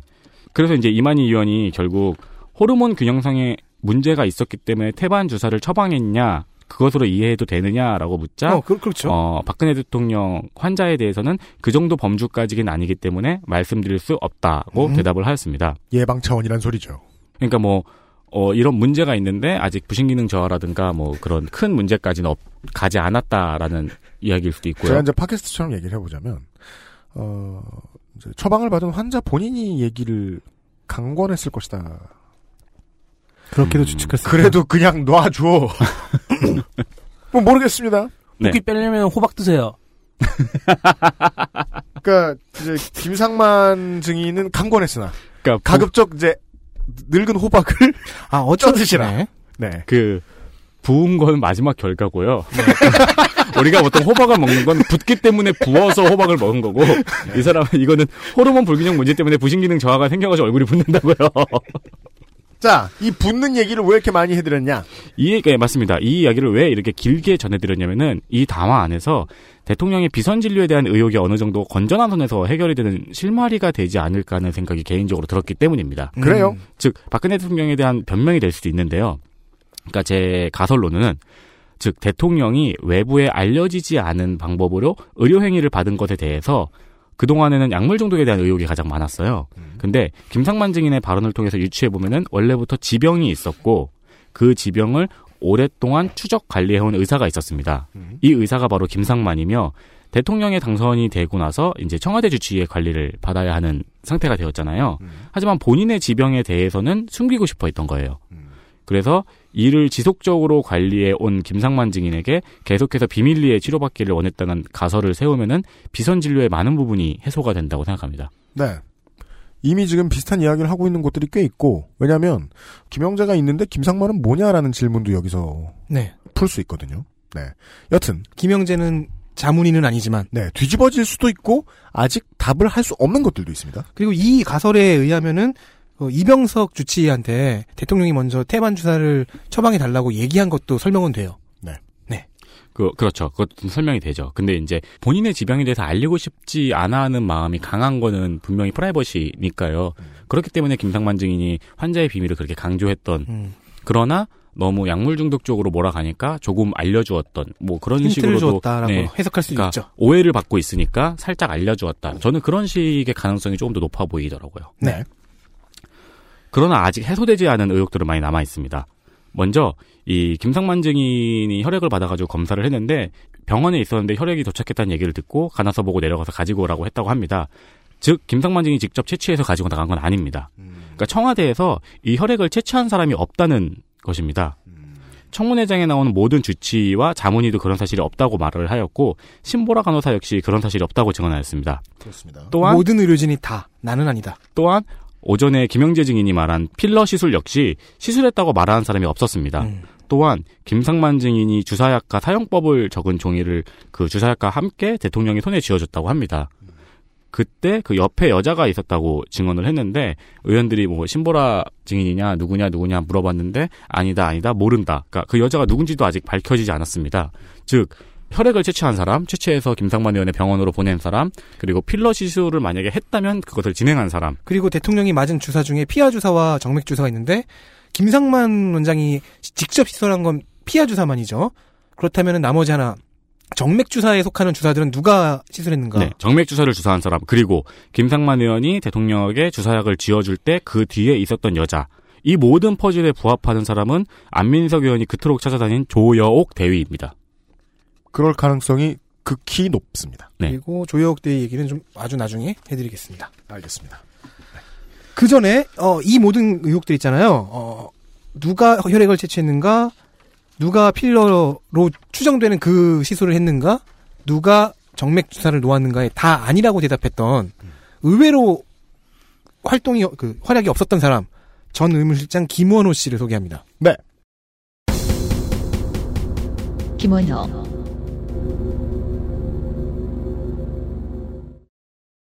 대장질환 전문이고요. 장질환, 그 염증성 장질환 분야와 내시경 분야의 권위자입니다. 대구 출신이고요. 세브란스 병원 소화기내과 교수입니다. 네. 2013년 2월 최초의 민간인 의무실장이 됩니다. 어, 기념비적이죠. 현 의무실장인 이선호 중령의 전임자이고요. 2013년 말에 사임을 합니다. 아까 말씀드렸듯이 의무실장은 청와대 상근직이고 대통령의 건강을 실시간 체크하는 사람입니다.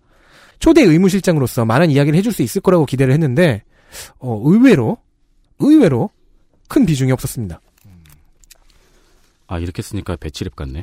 큰 비중은 없었지만 답변에 있어서 전문가로서의 엄밀성을 따지려는 경향이 강했습니다. 음. 주로 의원들의 질문에서 의학 용어가 사용될 때 이 의학 용어를 정확한 용례로 고쳐주려고 많이 애를 썼고요. 아까 설명충으로서 불려온 사람은 아닐 거 아니에요. 그런데 그쵸. 설명충을 했죠. 근데 설명충밖에 못했어요. 네. 네. 이는 함께 근무했던 이병석과 유사한 점이긴 합니다. 김상만이 아직 자문위 위촉을 받지 않았던 때에 자문위 역할을 한 것을 두고 어, 저 사람은 자문위를 아직 위촉받지 않았는데 왜 자문위로 있느냐라고 묻자 어차피 자문위로 내정된 사람인데 꼭 비선 진료라고 볼 수는 없지 않나. 내정됐을 때부터 돌아다닌 왔다 갔다 한 것이 꼭 문제될 건 없지 않느냐. 네, 그렇게 이야기했고 또 어, 대통령이 자문위의 진료를 선택하는 선택권도 존중해야 한다라고 발언을 했습니다. 그러니까 즉 의사를 선택할 권리도 존중해야 된다라고 발언을 했, 습니다 또한 김상만이 의무실장이나 주치의가 없는 상태에서 비선 진료를 행한 것에 대해서는 약간 적당히 그냥 넘어가는 식. 그건 할 말이 없거든요. 왜냐면 자기가 없었으니까. 뭐라 그래도 할 말이 없거든요, 그건. 그리고 김상만의 진료를 직접 본 적은 없다고 합니다. 그렇습니다. 그리고 역시 혈액 채취, 정맥 주사, 필러 주사 모든 시술을 모른다고 답변하였습니다. 그래서 이 세 가지가 청문회장에서는 유령이 한 시술이다라고 칭해졌죠. 네. 아무도 한 사람이 없구나. 그러니까 김상만이 이제 클로킹이 되지 않는 이상. 그러니까 김상만은 클로킹이 됐는데 네. 요거는 안 했다고 정확히 이야기를 한 거잖아요. 아, 그렇습니다. 네. 클로킹한 김상만 원장조차도 하지 않은 것. 네. 그것을 한 사람은 누군가. 그렇죠. 그러니까 조대위는 노바다. 레벨이 정말 높다. 네. 유령이다. 네. 네. 그 다음은 누구죠?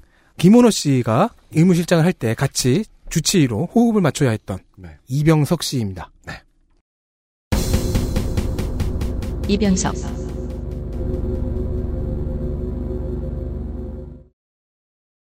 (1956년) 출생. 역시 연세대학교 의대 학석 박사고요.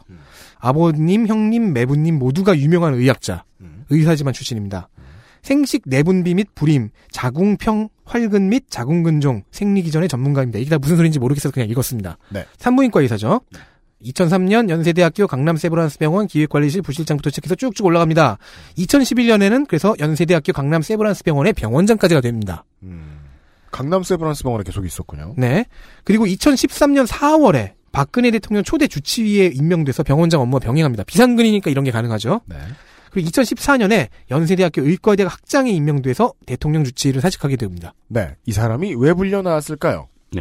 어, 대통령에게 태반 주사 사용을 거부했다고 알려진 주치의입니다. 그래서 많은 의원들이 사임의 이유가 혹시 태반 주사 사용을 거부해서가 아니냐라고 물었는데 어, 그것 때문은 아니라고 밝혔습니다. 대외적으로는 자기가 학장됐으니까. 그렇습니다. 그 본인이 말할 수 있는 부분이 아니라고 생각해도 나쁘지 않고요. 네. 그리고 이제 아까 대통령 혈액 반출에 대한 문제에 대해서 말씀을 드렸는데 이것이 문제가 되는 또 다른 이유는 그 얼마 전에 대통령 혈액 검사를 군 병원에서 진행을 했었거든요. 그러니까 이제 정확한 절차 안에서 네. 혈액 검사를 군 병원에 했을 때 특별한 이상은 없다고 답변을 했었습니다. 그런데 그런데 이상이 없었다고 답했습니다. 그런데 이제 그 다음 달에 김상만 원장은 또 혈액 검사를 했던 거죠. 네. 그러니까 이제 김경진 의원이 김상만 증인의 증언에 대해서 묻자 자신은 그 분야의 전문가가 아니기 때문이라고 말씀을 드렸습니다. 이거를 이제 가장 높은 가능성으로 조사를 해보면은 김상만 의원이 발했던 검사 결과는 통상적인 혈액 검사에서 나오지 않는다는 것이라고 증언을 했습니다. 네. 그리고 청문회 내내 자신의 전문 분야가 아닐 경우에는 말을 아꼈습니다. 그러니까 어떤 의사로서의 자문을 구하기 위해서 의원들이 많이 헬퍼로서 좀 요청을 했는데 자기 분야가 아니어가지고 대답드릴 수 없, 말씀드릴 수 없다. 그러니까 그래서 결국 그 이제 냉정하게 말하자면 아무짝에도 쓸모 없어지는. 그렇습니다. 그러니까 왜냐면은 최초에 이 사람을 이 사람을 증인으로 세웠을 때 가장 많이 듣고 싶었던 얘기는 이렇게 빨리 사직한 이유는 압사한 거 아니냐. 압박 사퇴. 네. 라고 묻고 싶었는데 그거를 대답할 딱히 의무가 없었고. 네. 이병석 원장은. 예. 그 다음에 보통 이제 태반주사 줄기 뭐 이런 거 줄기세포 관련된 거뭐 맞았을 때 이런 거 할 거는 내가 산부인과 의사라서 할 말이 별로 없다라고 말해서 빠져나갔고 예. 그렇죠. 약간 우리 그랬습니다. 편 의학 위키인 줄 알았는데 아니었던 거죠. 그, 그 코딩이 덜 된 NPC였다. 음, 음. 그렇, 네, 맞습니다. 네, 그 정도의 역할만 했습니다.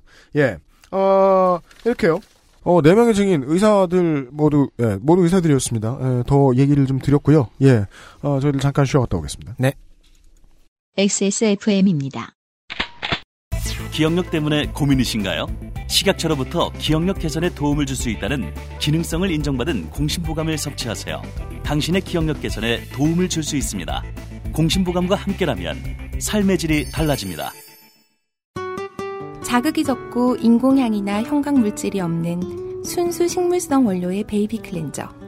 아이에게 좋은 건 다 해주고 싶은 엄마 마음, 빅그린 맘메이드 baby cleanser에 담았습니다.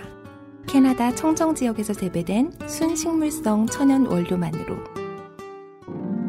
Big Green 맘메이드 baby cleanser. 광고와 생활 김상조 기술행정관도 이 야심한 시간에 앉아 있습니다.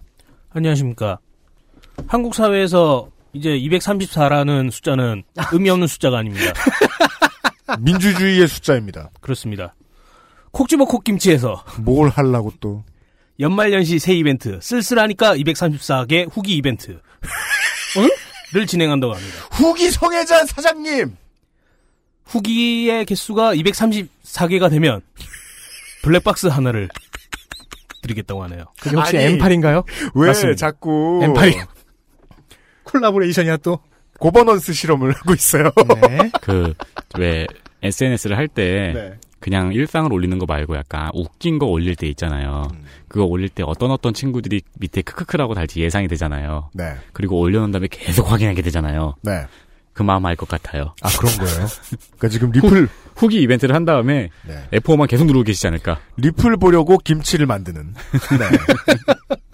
후기가 234개가 넘어야 됩니다. 이게 이제 그 잉여 그 잉여 소비자의 딜레마 이런 거 실험하려고 그러는 거죠. 네네. 예, 과연 에, 하나를 한 사람에게 몰 하나의 블랙박스를 한 사람에게 몰아주기 위해서 이 잉여들이 움직일 것인가? 아니죠. 전부 다 그게 자기 것이 될 거라고 생각하고 움직이겠죠. 그러면 모두가 눈치를 보다가 눈치를 보면 234번째를 쟁취하려고 하다가 네. 234번째가 받는 게 아니에요. 한 사람이 만든 거예요. 추첨. 크만 써도 돼요. 그렇군요. 역시 세상은 저보다는 다 똑똑하군요. 후기가 100개가 넘을 때도 상품이 있습니다. 아니 그 아. 맛보기 세트를 두 분께 증정한다고 하네요. 네. 탄핵 맛보기. 김치 플래터가 나갑니다. 그렇습니다. 평상네이처 네. 아로니아진 네, 에서 평상 순- 네이처 아니죠. 평산네이처 네, 편산 아니 아니죠. 평산네이처 네, 아로니아진 얘기를 얼마 만에 하나 모르겠어요. 음흠. 신제품이 나왔습니다. 신제품이 나왔어요. 이게 무슨 신제품이냐면요. 창사 이후 두 번째 제품이에요. 지금 아로니아진 하나로만 버텨오던 평산 네이처가 창사 후에 처음으로 신제품을 냈습니다. 아, R&D 게으름뱅이. 네, 이름하여 하루니아. 하루니아 그래서 신제품 개발에 익숙하지가 않네요. 맞습니다. 네이밍에 능숙하지가 않네요. R&D 당할 대세예요. 그래도 성분은 아 성분이란다. 형태가 달라졌어요. 네, 액상에서 환으로 대체됐습니다. 환이 어? 되었습니다. 네. 그, 그 아실에서는 보통 금기시하는 단어라서 다르게 봐. 알이 되었습니다. 네, 정이 되었습니다. 정입니다. 네. 정으로 세워집니다. 네, 하루에 한 포. 네. 한 포에는 세 알이 들어 있거든요. 되게 이쁘게 생겼어요. 그 아주 trendy한 heather purple 색이에요. 이게 무슨 광고야? 그래서 세 알을 하루에 한 번만 챙겨 드시면 됩니다. 네, 어, 제가 사실은 이 하루니아를 한 저- 보름 전부터 복용하고 있어요. 저도 복용하고 있어요.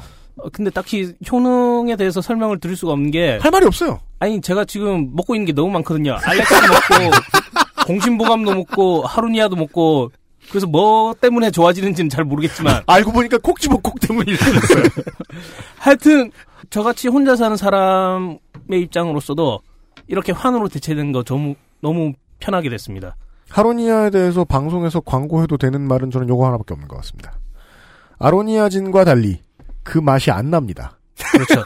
네, 그걸 찾으시던 분들에게 권합니다. 그리고 그게- 아로니아진처럼 희석해야 되는 그런 불편함. 물품에 대해서는 설거지거리예요. 저는 아, 그한 봉지로 30일을 먹을 수 있었어요. 음, 네, 많이 좋아졌어요. 그렇습니다. 네. 신제품 하루니아 이거 좀 뭔가 톤을 바꿔야 될 것 같은데. 하루니야! 그건, 그건 전 소속사 때 패턴이고요. 아, 그런가요? 여튼 어 저희가 이제 2013년 초반에 이 평산네이처가 어, 아로니아진을 내놓고 창사 이후에 어 4년 만이죠. 네. 그렇습니다. 지금 제 예상으로는 2019년까지 어, 신제품 안 나옵니다. 네. 그건 그런데 사랑해 주십시오. 확실히 그 상품의 품질이 보장되어 있다는 의미이긴 하네요. 그걸 믿을 순 없어요. 우리가 이게 아니 그러니까 하나로 장사가 잘 되니까 더 다른 걸 안 만드는 거죠. 그리고 여기서 보이는 건 4년 동안 같이 일했는데도 자기 광고주를 못 믿고 있어, 이 사람이. 우리가 말이에요. 한 사람이 계속해서 잘한다고 대통령 자리에 계속 얘기해 주는 게 아니에요. 그렇습니다. 이럴 네. 수가. 감사합니다. 네. 김상조 기술행정관이었습니다. 네. 이제 또 중요한 사람이 나옵니다. 아, 이 사람이 지금 거의 지금, 어, 지금까지 나왔던 의사와 병원장들 가운데서 유일하게 지금 연대 출신이 아닌 것 같죠. 네, 그렇습니다. 지금까지, 아, 지금 방금 전에 김원호 이병석은 큰 활약을 할 것 같았는데, 네. 알고 보니 병풍이었다면, 네.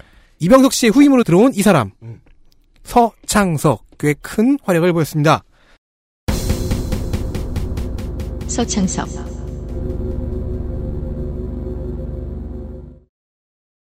1961년 출생, 서울대학교 의대 학석 박사, 산부인과 의사이며, 이 점은 자신의 전임인 이병석 주치의와 똑같죠? 전문 분야는 불임, 시험 권하기, 가입력 보전입니다. 2003년 분당 서울대학교 병원 산부인과 과장이 되었고요. 잠시 후에 그 위원장이 소개를 해 주, 주시겠습니다만은, 불임, 음. 시험 가나기, 가입력 보전의 전문가가 왜 60대 대통령의 주치의가 되었느냐. 라는 대사가 나오긴 하죠. 네. 어, 그리고 가장 중요한 부분이 2006년 분당 서울대학교 병원 기획조정실장이라는 부분입니다. 네. 2014년 7월에 서울대학교 의과대학 산부인과학교실 주임교수 2개월 뒤에 9월 이병석의 후임으로 대통령 주치의에 임명되고요. 12월에는 서울대학교 병원 산부인과 과장이 됩니다. 네. 즉 2014년은 서창석에게 승진과 임명의 해가 된 겁니다. 그렇군요. 2016년 2월까지 대통령 주치의를 맡았고 오래 했습니다. 5월에 서울대학교 병원 병원장으로 취임합니다. 승승장구합니다. 또한 백남기 씨 사인을 병사로 기록한 사건에서도 영향력을 행사했다는 의혹이 있습니다. 왜냐하면 병원장이었으니까요. 지금 딱 떠오르시는 분들이 계실 거예요. 네. 아, 그 서창석? 하고요. 네. 그 여러 가지 의혹이 있는데요. 그중 첫 번째가 이병석 씨가 주치의이던 시절에 비해 의약품 구매 비용이 두 배가량 증가했다는 겁니다. 무슨 약을 샀길래? 비아그라, 팔팔정, 태반주사 등이 모두 이때 구입한 겁니다. 유연상이가 나더러 사달라 그랬던 그거! 네. 이에 대해 서창석 본인은 기자회견을 통해 자신은 구입 결제에 관여하지 않았고 그건 모두 의무실장, 즉 당신은 이선- 이선우 중령이죠. 이선우 의- 의무실장의 소관이라며 자신의 관련성을 부정했습니다. 기자회견에 따르면 이런 상상을 할 수 있죠. 사온 건 그놈이고 고른 건 나다. 팔팔정이! 네. 아, 아, 아, 악의적이네요. 네. 자, 기- 이 기자회견이요. 11월 26일에 있었습니다. 근데 이날 오전 서창석은 외국에 나갔다가 귀국하는 길이었어요. 즉, 귀국이 26일이었습니다. 네. 오전에 이제 공항에서 기다리던 기자들을 피해서 런닝맨 추격전을 찍습니다. 마구 달려가요. 음. 그러다가 갑작스럽게 3시 30분에 기자회견을 엽니다. 음. 신기하죠? 네. 그리고 이 사람이 역대 최원수 서울대 병원장입니다. 네. 이 과정 또한 의혹이 있습니다. 네. 서울대병원 이사회는 최종 후보 2인을 가릴 당시에 서창석 그리고 오병희 당시 병원장 이렇게 두 사람을 각각 1, 2위를 선정해서 교육부에 올립니다. 음. 이게 교육부 장관 근데 갑자기 여기서부터 이상해집니다. 네. 교육부가 그걸 그 후보를 그대로 위로 올려보내지 않고 거기서 서창석 하나만을 단독으로 후보로 고- 그 좁힌 다음에 청와대로 제청합니다. 네. 그렇게 해서 박근혜 대통령이 최종적으로 서창석을 서울대 병원장으로 임명합니다. 그렇습니다. 절차가 이렇게 진행이 됐어요. 당연하게도 낙하산 인사라는 지적이 있죠. 그러나 서 창석은 할 말이 많습니다. 나는 아래에서 올라왔다. 병원 노조는 추가로 즉 서울대병원 노조는 분당 서울대학교 병원 기획조정실장 할 때 당신이 워낙 악독했다. 왜냐 분당 서울대병원은 국립대병원 중에서 업무 외주화가 가장 높고 비정규직 비율도 상당히 높은 편이라서 공공성이 훼손된 것이다. 이런 곳을 만 기획 조정 업무를 보면서 마- 이런 곳을 만들어낸 상- 사람이 바로 당신이다. 이런 사람이 과연 서울대병원의 경영 건전화에 어울리는 사람인 것이냐? 네. 서창석 인생의 암초 중에 하나였죠. 그렇습니다. 초강력 병원 노조. 그리고 청문회에서 가장 핫하게 다뤄지게 될 그 의혹은 최순실의 단골 성형이 김영재가 개발한 수술용실 봉합사가 서울대병원에 빨리 도입되도록 특혜를 준 의혹입니다. 다시 김영자가 등장합니다. 기자회견에서는 부정했는데요. 나중에 서울대 교수들에게 보낸 그 메시지에서는 시인하고 있었습니다. 그리고 이 메시지가 유출이 되죠. 그왜 문자를 보내고 그래 바보같이. 그리고 김영재와 그의 봉합사 발명품을 서창석에게 소개해준 사람은 증인 명단에 있고 최순실과 그 가족을 오래 진료하기도 했던 역시 산부인과의 인 이임순 교수입니다. 네. 잠시 후에 나오겠지만 어, 이날 가장 많이 혼난 사람이죠. 서창석은 대통령 주치의로 재직한 지 2개월 만에 김영재를 서울대병원 외래진료 의사로 위촉을 합니다. 네. 그런데 김영재는 전문의가 아니죠. 네. 당연히 엄청난 업적도 없는 일반인을 어감은 이런 거죠. 엄청난 업적이라도 있으면 몰라. 네. 일반인을 하는 반대 여론 때문에 2주 만에 내린 적이 있습니다. 그리고 김영재가 산업자원부에서 2015년에 받게 되는 15억짜리 연구 용역에 서창석도 참여합니다. 네. 여러 가지로 의심스럽죠. 일단 관계가 있어 됩니다. 네. 네. 서창석 증인은 가장 침착하게 듣고 침착하게 대답한 증인입니다. 그러나 답변의 의지는 매우 강했습니다. 어 맞아요. 피해갈 생각이 없다.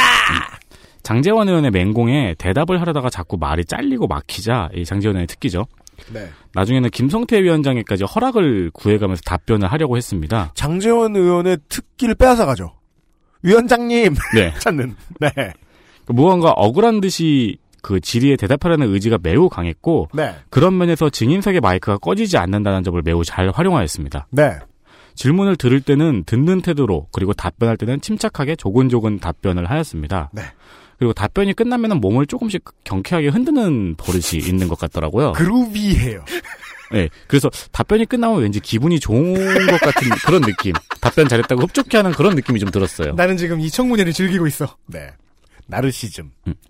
불임 그리고 이제 가입력 보전 전문가가 왜 대통령 주치의가 됐냐? 왜냐하면 서창석 증인이 대통령을 한 번도 진료한 적이 없다고 증언한 적이 있었거든요. 주치인데. 네, 네. 그래가지고 이제 서- 의원들이 그걸 따져묻자 부전공이 폐경이라고 네 답변을 하였습니다. 맞아요. 네, 그래서 이제 그때 다시 한번 반박을 듣죠.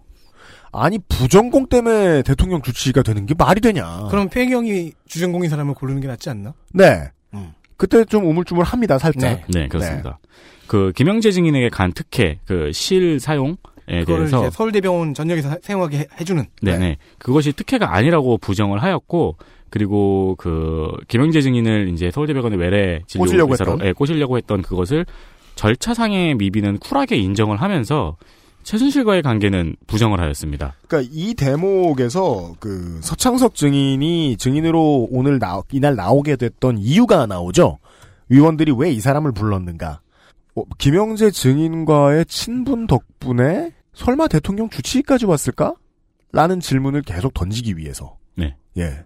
끌려 올라온 사람이었죠. 그렇죠. 네. 그리고 이제 전문의도 아닌 사람을 서울대병원에 꽂으려고 했던 이유는 무엇일까?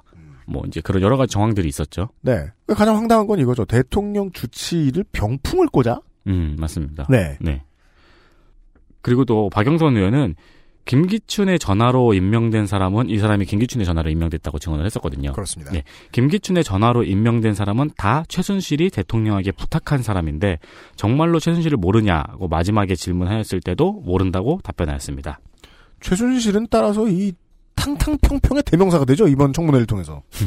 전혀 모르는 사람들을 막 끌어올려요. 네. 그 한편 서창석 증인은 청문회 막바지에 증인을 한 명 더 연성시키는 능력을 발휘했습니다. 연금술사. 그 아니 소환한 것도 아니고 연성했어요. 아니, 연성이란 말을 많이 쓴 것 같아가지고 다른 단어를 고민했어요. 어느 증인가 소환이라는 단어를 많이 쓴 것 같아서. 그러니까 어느 증인가 어느 증인을 몇 대 몇으로 섞어가지고 그 봉합사 특혜에 관해서는 물건이 좋아서라는 식으로 김영재를 소개해준 사람은 이임순이고 네. 어, 봉합사 사업 확장에 대해서는 전인 원장 오병이의 주선이 있었다고 증언을 했습니다. 그러니까 그렇습니다. 그 어디서 뭘 받은 게 아니고 이임순이 경- 김영재를 소개시켜줬고 음.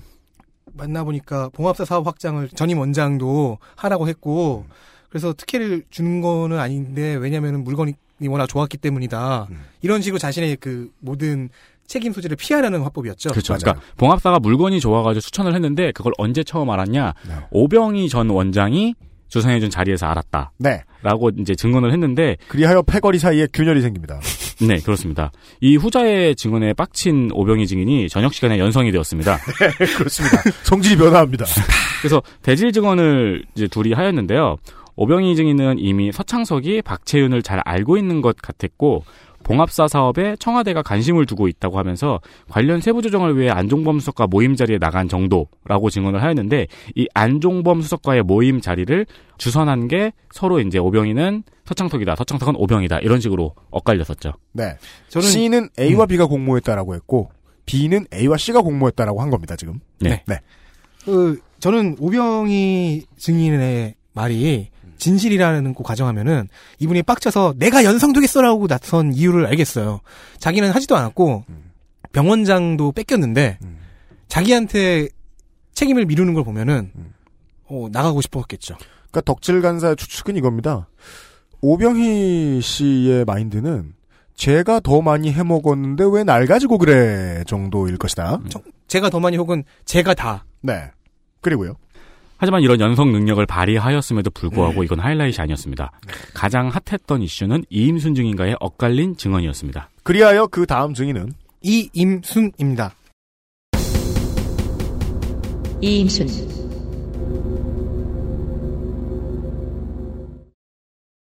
절대적인 비중 적었으나 네. 엄청난 케미스트리로 음. 씬을 다가 씬 씬스틸러. 1953년 출생 경희대 의대 학석 박사. 64 64세네요. 네. 여성 생식의학, 선택분만, 자궁 탈출증 및 요실금, 그리고 피임 전문입니다. 산부인과 전문입니다. 2009년 출산 친화 정책 확산에 기여한 공로를 인정받아 대통령 표창을 수상하고요. 2014년 12월에는 인구 정책 및 모자 보건 향상에 기여한 공로를 인정받아 인구보건복지협회에서 5천 이상을 수상했습니다. 능력 있는 의사죠. 1998년부터 피임 연구회 회장을 맡고 있습니다. 네. 동시에 국제가족협회 아태 지역 실행이사, 아태 피임협회 실행위원을 맡고 있습니다. 음. 저서로는 현명한 여자의 똑똑한 피임법, 설마 내가 임신일까 등이 있는데요. 설마 내가 임신일까의 경우에는 리디북스에서 3,300원에 구글 도서에서 2,970원에 판매 중이며 구글 도서에서는 일부 무료 미리 보기가 가능합니다. 이임순 증인하고 무슨 관계예요? 덕질 아니? 아니면은 본인이 임신일까봐 걱정됐던 거예요? 그러니까 아, 들어보세요. 자, 이임순 중에 이, 저서 설마 내가 임신일까 이, 이북을 네. 보면은 여기에 피임 연구의 공식 홈페이지 주소가 있습니다. 이걸 얼마나 즐거워했는지 그래서. 굉장히 궁금했어요. www.pim.or.kr입니다. 이게요. P-I-I-M이요. PIIM.5할 그래서 PIM 이렇게 읽힙니다. 이거를 눌러서 들어가면요. 성인용품 할인점 홈페이지로 re- direct 됩니다. 홈페이지가 죽은 지 꽤 됐는데 이게 지금 성인용품점이 돼 있다는 겁니다. 어, 서창석에게 김영재를 소개시켜준 사람으로 지목되었는데요. 네. 본인은 처음부터 끝까지 계속해서 극구 부정 중입니다. 하루 종일 최순실 일과는 꽤 오랜 인연으로 정유라 씨가 어릴 때 정유라의 수술을 담당하면서 알게 되었다고 합니다. 네. 이후로도 산부인과 진료, 암 검진 등으로 어, 최순실 일가와 정유라의 진료를 맡았고요. 네, 그러니까 부인과 진료를 정유라가 아이일 때부터 오랫동안 봐주었던 인물. 네. 그러니까 최순실과는 하루 이틀 안 사이, 수십 년 안 사이라고 봐야 하는 인물. 특히 정유라가 제주도에서 출산할 때 이임순을 애타게 찾았다고 합니다. 네. 어딩은 이렇습니다. 정유라가 출산 당시 살려달라며 전화를 했다. 네. 참으라고 했지만, 응? 의사가 할 말은 아닌 것 같긴 하지만요. 음. 참으라고 했지만 죽겠다고 사정을 하는 바람에 어쩔 수 없이 제주도에 내려왔다. 그 말을 했어요. 그러니까 최순실과의 거리는 인정을 다 했어요, 이 사람은. 네. 그래서 결국 제주도까지 내려갔는데 이미 출산이 끝난 뒤였습니다. 네. 헛걸음을 한 거죠. 산후조리는 도와줬을 수도 있겠네요. 최순실에 관해서는 최 씨가 박 대통령과 친분이 있는 사이라는 것은 눈치로 알 수 있었지만 그에 관련해 사적인 대화를 한 적은 없고 청탁을 받은 적도 없다고 언론에 진술합니다. 네. 그 외에 이 사람의 특이점이 있습니다. 우병우의 아들 출산을 담당한 사람이고요. 신기합니다. 소속 병원인 순천향대학병원은 우병우의 장인인 고 이상달 정강중기 건설 회장이 정강중기와 정강건설 회장이 다리 수술을 받았던 병원이고요. 이 때문에 이 이상, 이상달 회장은 생전에 3억여 원의 기부를 이 병원에 했습니다. 우병우와도 최순실과도 인연이 꽤 있어 보이는 인물이었습니다. 네, 그렇습니다. 최순실 일가의 주치의이며 우병우의 아이를 받았고 정유라의 임신과도 연관이 되어 있는 슈퍼 무게감에도 불구하고 무게감 쩔어요. 네, 이임순 증인에게 던져진 주된 질문은 서창석에게 김영재를 소개해 주었는가? 왜냐하면 3일차 청문회의 가장 중요한 건 최순실과 이 의사들이 얼마나 관계가 있었느냐는 두 번째고 제일 중요한 건 대통령이 세월호 참사 때 시간을 비웠던 7시간 동안 뭘 했느냐니까요. 네, 그것도 있고 추가적으로 좀 이들이 중요하게 생각하는 거는 많이 받은 사람들의 정체였죠. 맞습니다. 7시간과 연관이 있을 것으로 보여지는 사람이 가장 높은 사람이 김영재였고 네. 그렇다면 당시 주치의였던 서창석은 김영재를 어떻게 알게 되었는가? 네. 그 연결고리를 이임순이 채워줘야 됐는데 네. 일단 그거 급한 거 처리한 다음에 차병원 물어보려고 그랬는데 그것도 처리 못하는 바람에 차병원을 별로 캐지도 못했어요. 네, 이임순 증인은 계속해서 아니라고 했습니다. 그러니까 본인이 서창석에게 김영재를 소개해 준 적이 없다고 했습니다. 참고로 둘, 둘은 같은 학회에 있어가지고 원래 아는 사이이긴 하 네. 맞다고 산부인과 아는, 사이인 건 맞다고 합니다. 근데요, 저도 그게 재밌더라고요. 이번 청문회가 끝나죠? 그럼 또 같은 학교에서 볼 거예요. 그죠? 네. 네. 그때 같은 학교에서 계속 네가 날 소개해줬잖아. 야 난 아니라고 얘기했어야지. 너는 누구냐? 이러면서 계속 싸우는. 네. 네. 근데 이제 그 이임순 증인은 계속해서 본인이 서창석에게 김영재를 소개해주지 않았다 고 했으며 서창석은 계속해서 맞다고 하는 지실 게임 양상이 벌어졌습니다. 그래서 그 조사위원들 중 몇 명이 계속 물어봤죠. 그럼 둘 중에 한 사람, 셋 중에 두 사람은 위증을 하고 있는 거다. 그렇죠. 라고 말하자 그냥 조용히 있으면서 네. 어 아, 보여주다가 셋 중에 두 사람이라는 것은 김영재 증인도 네. 어, 저는 이임순 교수의 소개로 서창석을 만난 게 아닙니다라고 얘기했거든요. 네, 그게 자꾸 쳇바퀴를 도니까 네. 이게 비슷한 위증이 계속 그 반복이 되면은 위원장이 뭐라 하죠. 네. 그래서 이 김성태 위원장이 빡쳐서 이임순 증인을 발언대로 불러 세우기까지 했습니다. 그러니까 저는 일어서라 그러길래 그 분위기가 뭔가 중요한 걸 해야 할 건 아닌데 중고등학교 선생님이 맞습니다. 자는 애들 뭐 떠든 애들 음. 불러 세울 때처럼 하는 거예요. 저희가 그걸 썼다가 아무래도 증인에 대한 모독인 걸 다시 지었었거든요. 근데 그게 제일 비슷해요 그 네. 그림이. 그러니까 약간 선생님이랑 뭐왜 지각했어 얘기하다가 태도가 건방지니까 야 너 나와봐. 약간 이런 느낌. 그리고 그 지각한 애 말고 그 옆에서 떠들던 놈이 또 불려 너 나오라고 너 아까부터 짜증났다고. 위원장이 그 갑자기 절차에도 없는데 불러 세우는 건 그런 느낌이었어요. 네. 그 이임순 증인은 끝까지 서창석 증인에게 김영재를 소개시켜준 적이 없으며 김영재를 오늘 처음 봤다고 이야기를 했습니다. 서창석 증인은 끝까지 이임순이 소개시켜주었다고 답변을 하였습니다. 네. 이에 의원들은 모두 이임순 증인이 위증을 하고 있는 것 같다고 말을 했고 계속해서 예 이임순 증인만 지목하죠. 네. 또한 김영재 소개권뿐만 아니라 서창석 증인이 기자회견을 하기 전에 한 통화 내용 역시 증언이 엇갈렸습니다. 그 런닝맨을 찍고 나서 했던. 네. 그 기자회견 직전에 이제 선- 서창석 증인이 내용 확인차 이임순 증인에게 전화를 했다고 합니다. 장재현 의원이 서울대병원에서 서창석의 기자회견 전 이임순과의 통화를 목격했다는 서울대병원 간부들의 제보를 받았다고 합니다. 그러면서 그 제보가 적힌 쪽지를 김성태 위원장에게 전해주었습니다. 그러자 김성태 위원장에게 이 부분을 반드시 확인하고 넘어가달라고 특별히 요청을 하였고 이 둘을 김성태 위원장이 불러서 직접 신문하였습니다. 맞습니다. 서창석 증인은 기자회견 전에 자기가 이임순에게 전화를 했는데 이임순이 박채연을 모른다고 답변해 달라는 취지의 발언이 있었다고 답변을 하였고 이를 서울대병원 간부들이 목격했다고 증언을 하였습니다. 네. 이에 이임순은 그런 말은 한 적이 없으며 그냥 기자회견 시에 자기 이름을 인볼브 시키지 말아달라는 이야기를 했다고 증언했습니다. 실토합니다. 그러니까 이 이임순 씨- 증인의 이 문장은 뭔가 이상하죠. 애초에 정말로 김영재, 박채윤 부부를 몰랐고 네. 그 사람들을 서창석한테 소개시켜 주지도 않았다면 이런 말이 나오기가 힘들죠. 그때 이런 전화를 했을 리도 없고 네. 내 이름을 involve 시키지 말아달라는 이야기를 할 리도 없습니다. 네. involve라는 단어의 뜻을 잘못 알고 있지 않는 이상이요. 그때에 말한 이유로는 그 안 그래도 지금 이것 때문에 기자들한테 연락이 너무 많이 와서 스트레스를 받고 있는 상황이니까 되도록이면은 그렇게 해달라라는 네. 예, 그런 전화였다고 합니다. 네. 그런 의도였다고 합니다. 그래서 생각보다 좀 잘 빠져나가는구나라는 인상을 받았습니다. 그리고 네. 굉장히 억울한 척을 많이 했죠. 네. 억울한 모습을 많이 보였죠. 그렇습니다. 이에 김성태 위원장과 의원들은 둘 중 한 명은 반드시 위증죄로 처벌을 받도록 하겠다는 말을 여러 번 반복하였습니다. 네. 할 수 있는 건 그것밖에 없지요. 그렇습니다. 여기서 어, 위원장이 말해준 그 할 수 있는 것이라는 건 어, 말입니다.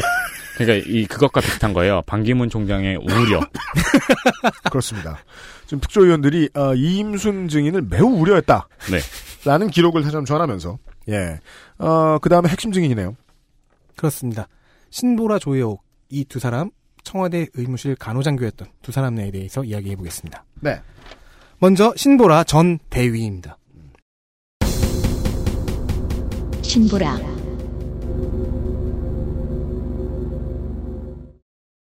신보라 예비역 대위죠. 그렇죠. 네. 음, 이분의 이분이 국군 그, 그 간호사관학교 몇 기이고 언제 임관했는지를 이제 역사를 해서 간신히 알아냈는데 네. 49기 졸업하 그 49기였고요. 네. 2009년 임관한 것으로 보입니다. 네. 청와대 파견 근무는 2013년 4월부터 2015년 2월까지 음. 음, 약 2년을 했죠. 파견 근무 종료와 동시에 6년 동안의 의무 복무 기간을 마치고 전역합니다. 음. 간호사관학교의 간호장교들은 6년이 의무 복무 기간입니다. 네. 최종 계급은 대위. 세월호 참사날 당시 청와대 의무실에서 근무하고 있었던 두 명의 간호장교 중 선임 장교입니다. 장교가 두 명이 일을 하고 있는데 이 사람들이 낙하산으로 꽂힌 게 아닌 이상은 네. 선임이 좀 더 많은 걸 알고 있는 건 맞아요. 네. 네. 네, 정확히 선임이냐고 묻자 선배라고 대답을 했어요. 네. 빠져가지고. 그러니까 물론 뭐 제대하면 빠지는 게 맞는데요. 네. 네. 청와대 파견 근무 종료와 동시에 전역해서 원주의 건강보험심사평가원에 공채로 취업을 합니다.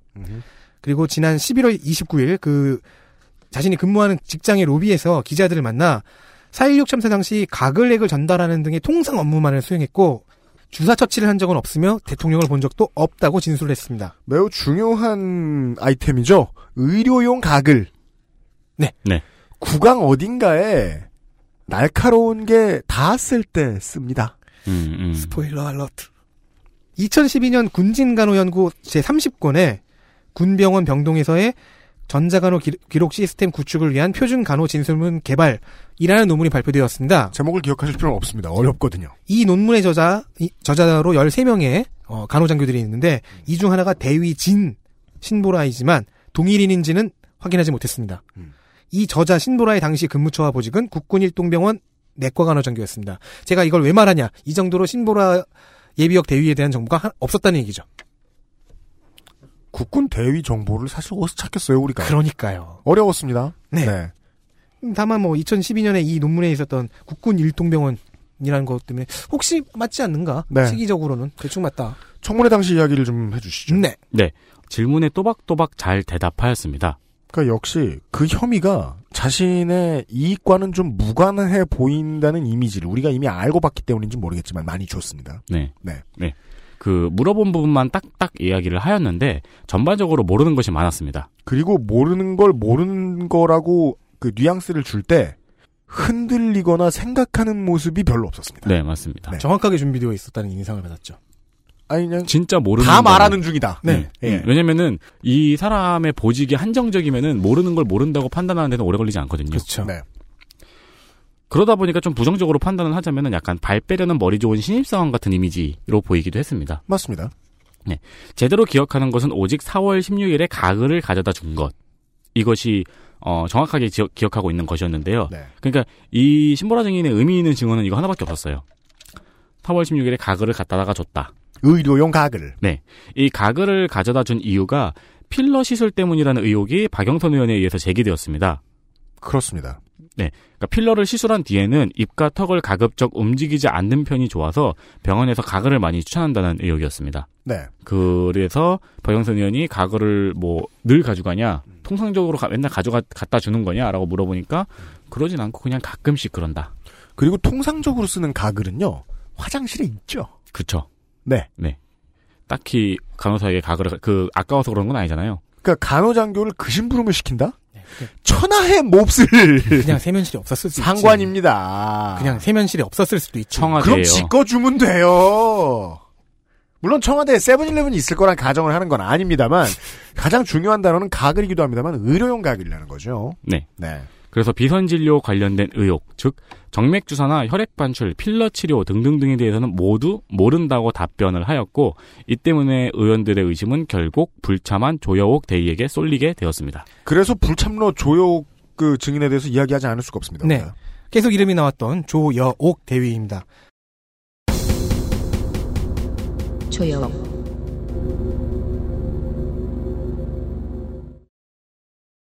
1988년 출생, 간호사관학교 51기, 2011년 임관하였습니다. 현재 계급은 대위입니다. 네. 청와대 파견 근무는 신보라 대위보다 좀 늦은 2014년 1월 2일부터 2016년 8월 15일까지 했습니다.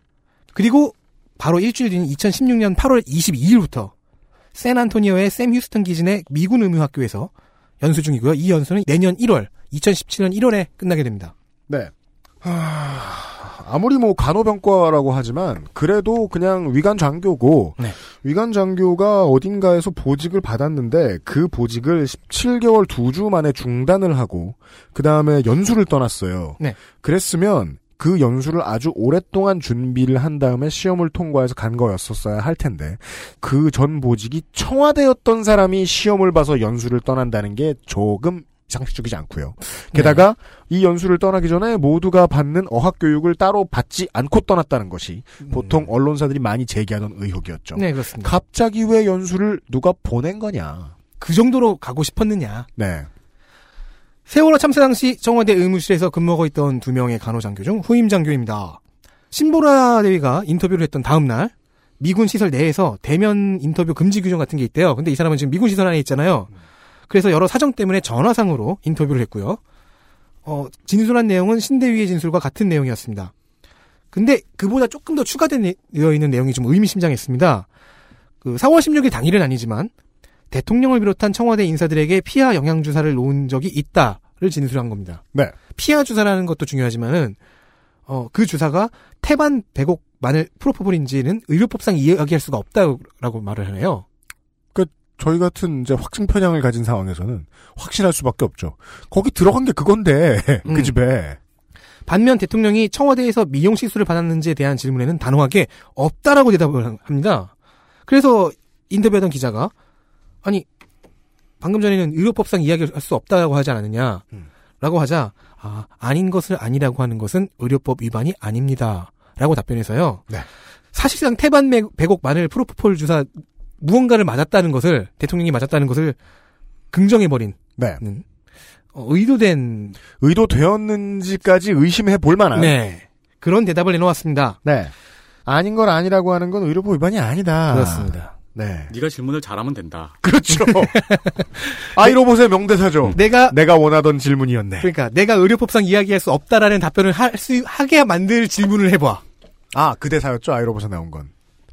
나는 그 질문에 답하게 프로그래밍 되어 있지 않다네. 네. 자, 샌 안토니오 연수가 약간 중요한데요. 이 연수를 시작한 8월에 이미 이 조여옥 대위가 심리 상태가 불안했다라는 것을 시사하는 증언이 있습니다. 그렇습니다. 현지에 도착한 뒤 일주일 후에 현지 기독교 모임에 참석을 했는데요. 여기서 제보자가 조대위가 앉아 있으니까 자 여러분은 예수를 믿습니까? 그렇다면 예수님이 여러분을 용서하셨습니다라는 매우 평범한 기독교식 덕담을 했는데 네. 여기에 갑자기 고개를 숙이고 굉장히 많은 눈물을 흘렸다고 증언을 했어요. 네, 그 정도만 돌아다닙니다. 이게 뭐 대단한 힌트가 되진 않습니다만. 네, 대단한 힌트는 아닌데 이 모이 이걸 제보한 부부가 이 눈물이 굉장히 심상치 않게 느껴졌다라고 네. 진술을 했고요. 또한 조대위가 현지에서 되도록 한국인을 피해 다닌다고도 증언을 했습니다. 네. 3차 청문회에는 연수 일정을 이유로 불출석합니다. 다만 5차 청문회에는 출, 출석을 하겠다라는 의사를 밝혔다고 합니다. 지금 출석하겠다는 의사 밝힌 것만 보면 5차가 레슬매니아죠. 네. 예. 김성태 위원장은 미리 동행명령장을 발부하는 것이 절차나 법률상 좀 애매하긴 하다라고 네. 했지만 외교부 행랑을 통해 미리 발송하는 네. 그런 절차도 한번 생각해 보겠다, 네. 검토해 보겠다라고 얘기를 했죠. 네. 위원장의 강조사항은 이겁니다. 외교부 행랑은 빠르고 정확하다.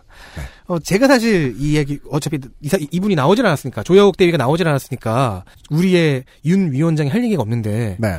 저한테 자꾸 눈에 밟히는 부분은, 현재 기독교 모임에서 말을 건넨 사람이 깜짝 놀랄 정도로 굉장히 많은 눈물을 쏟고 힘들어 했다라는 부분이거든요. 네. 참 저런 거 좋아해요. 네, 음모론이죠. 그러니까. 그 뭐 옛날에 저기 일본 1학 이- 이야기 때도 네. 표정이 점점 가식적으로 변해가는 것 같아요. 그래도 그, 그, 저, 덕질 간사를 나타내는 이런 의태어가 있죠. 츤츤거려요. 음. 네 행태가 그래요. 울었는데 어쩔 거예요. 그걸 가지고 알 수 있는 건 없잖아. 교회 다녀봐서 알잖아. 이런 말에는 갑자기 아무나 다 울어요. 엄마 생각해도 울고. 맞아요. 죄송합니다. 저는 아니어서요. 아무튼요, 예, 뭐, 저, 조역대위는 그 정도 하시고요. 예. 그 다음은 누구죠? 이제, 그 세월호 7시간에 있었던 의료 관련한 게이트를 열기가 굉장히 힘들어지니까 네. 다른 쪽으로 또 가보죠. 네. 김석균, 김장수 즉 7시간 동안 있었던 경찰 한 명, 군인 한 명. 제일 중요했던 사람들. 명령 체계와 아, 보고 체계, 아, 안보실장은 이제 군인이 아니죠? 네. 네. 명령 체계와 보고 체계에 관련된 두 사람입니다. 네, 그거 이제 광고 듣고 얘기를 좀 나눠 보겠습니다. XSFM입니다. 콕 집어 콕. 깔끔한 맛의 경기도 김치를 만들기 어려울 땐 콕 집어 콕. 오차 없이 지켜지는 절임 과정, 양념 배합, 저온 발효, 숙성. 정부가 보증한 전통 식품 인증 업체예요.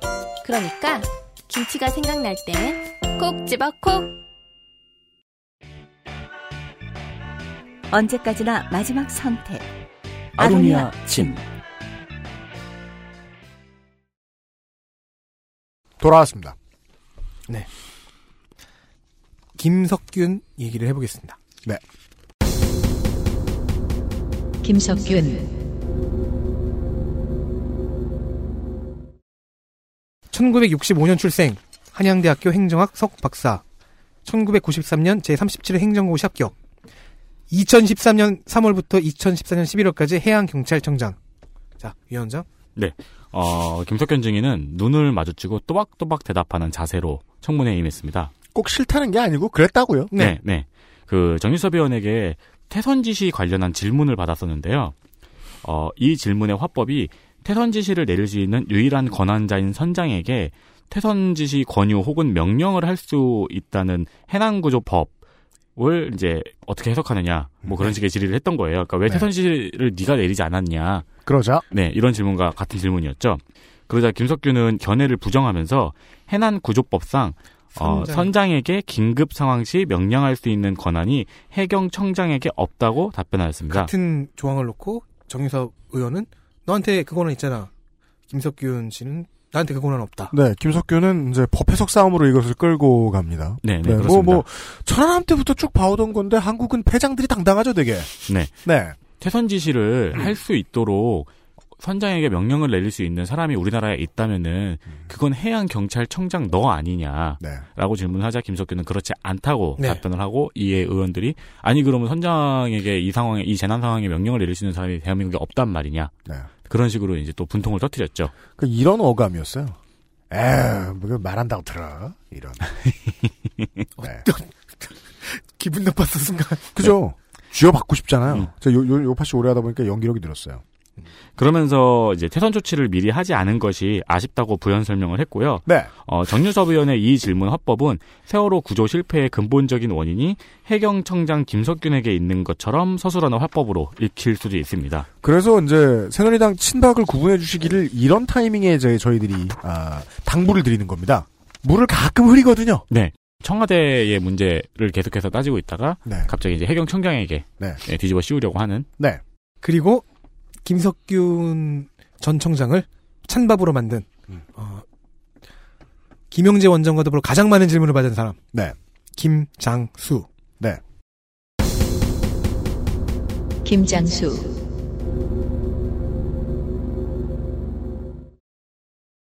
(1948년) 광주 출생입니다. 음. (1967년) 육군사관학교 (27기로) 입교합니다. 네. (1971년) 임관합니다. 그 이후 쭉쭉쭉 군인 생활을 하다가 (2005년) 육군 참모총장에까지 오릅니다. 네. (2006년) 전역을 하면서 참여정부의 국방장관으로 취임합니다. 네. 사상 첫 국방장관 시키려고 제대시킨 군인입니다. 그리고 2008년에는 한나라당 비례대표로 18대 국회의원에 당선됩니다. 네. 참여정부의 사선 장군 출신 국방장관 2명, 김장수 육참총장, 에, 이상희 참모 합참의장, 한나라당으로 정치 데뷔를 하지요. 네.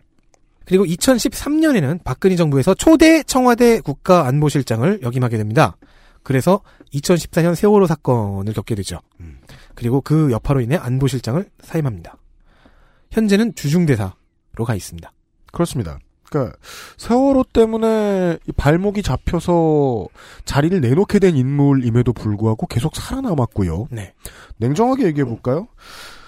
광주 출신에다가 참여정부 국방장관 출신임에도 어, 한나라당 들어와서 이명박 정부 이후에도 승승장구했어요. 음. 네, 처세는 좀 할 줄 아는 사람이라고 계산할 수 있습니다. 그리고 능력도 있을 것이다라고 추정해 볼 수 있고요. 네. 김정일을 만난 자리에서 목리만 하고 그때 딱 선체로 차렷 악수를 하는 인사법을 보여주죠. 그래서 꽃꽃장수라는 별명을 획득합니다. 그 한 짤로 버텼습니다. 그리고 이 사람의 이력 중에는 이제 하나회의 견제 때문에 대령 진급할 때 당시 한차 수비 1년라서 2차 진급 때 진급했다는 것도 있긴 합니다. 즉, 그, 김기춘 증인의, 어, 개념 안에선 남이죠, 남. 이 점도 특이합니다. 네.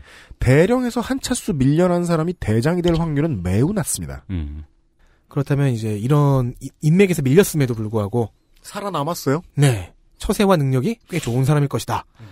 김석균과 함께 세월호 사고 당일의 지휘 체계 그리고 보고 체계에 대한 질문을 집중적으로 받은 증인입니다. 그렇습니다. 그래서 어, 매우 띠꺼하기 시작했죠. 전 국민이 이 사람을. 네. 그렇습니다. 매우 꼿꼿했습니다. 그 청문회에서 방어력에 있어서 지금까지 청문회 참여 인사 중에서 김기춘을 뛰어넘는 사람이 없을 것으로 생각을 했는데 김장수의 방어력이 더 높았다고 저는 해석됩니다. 그러니까 김기춘은 면전에서는 매우 흐물흐물한 캐릭터잖아요. 사람들 면전에서는. 네. 아, 인데 음.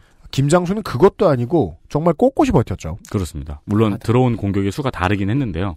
김기춘과 비슷한 것 같지만 좀 더 자세하고 열정적으로 책임을 회피했습니다. 맞습니다.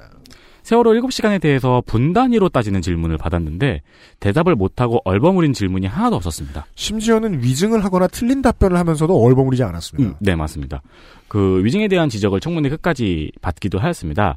마지막 보고를 2시 57분에 했다고 발언했는데 이후 2시에 마지막 보고를 한 후 세월호 사건에 대해서 관심을 두지 않고 안보에 전념했다 고 대답한 것을 하태경 의원이 지적을 하면서 위증의 죄를 강하게 물었습니다. 사실은 엄밀히 말하면 두 가지가 다 위증이죠. 시간 얘기도 위증이고 안보의 개념에 대해서도 잘못 이해하고 있거나 위증한 거예요. 네. 네.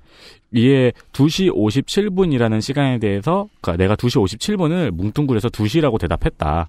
뭐 이런 취지의 대답을 합니다. 네. 어 이거를 굉장히 당당하게 답변을 또 합니다. 그래서 위원장한테 또 한 번 혼납니다. 네. 아, 제가 2시 57분을 2시라고 답변했습니다. 잘못 답변했습니다라고 한 게 아니고 2시 57분을 2시라고 답변했다고 이런 식으로 약간 답답하다는 듯이 네. 예, 그런 식으로 내림한 답변을 해서 거다. 네. 라고 했다가 김성태 위원장에게 혼나요.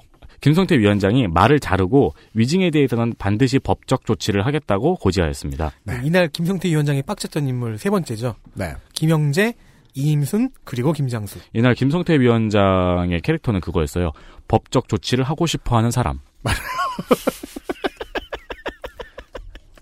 간절히. 네. 그 세월호 상황 당시에 안보실의 책임을 박범계, 손혜원, 이혜원 의원에게 질문에 계속해서 질문을 받았는데요. 그때마다 안보실의 책임은 최초 상황 보고까지라고만 답변을 했습니다. 사실 법을 따지고 보면 위증이었습니다.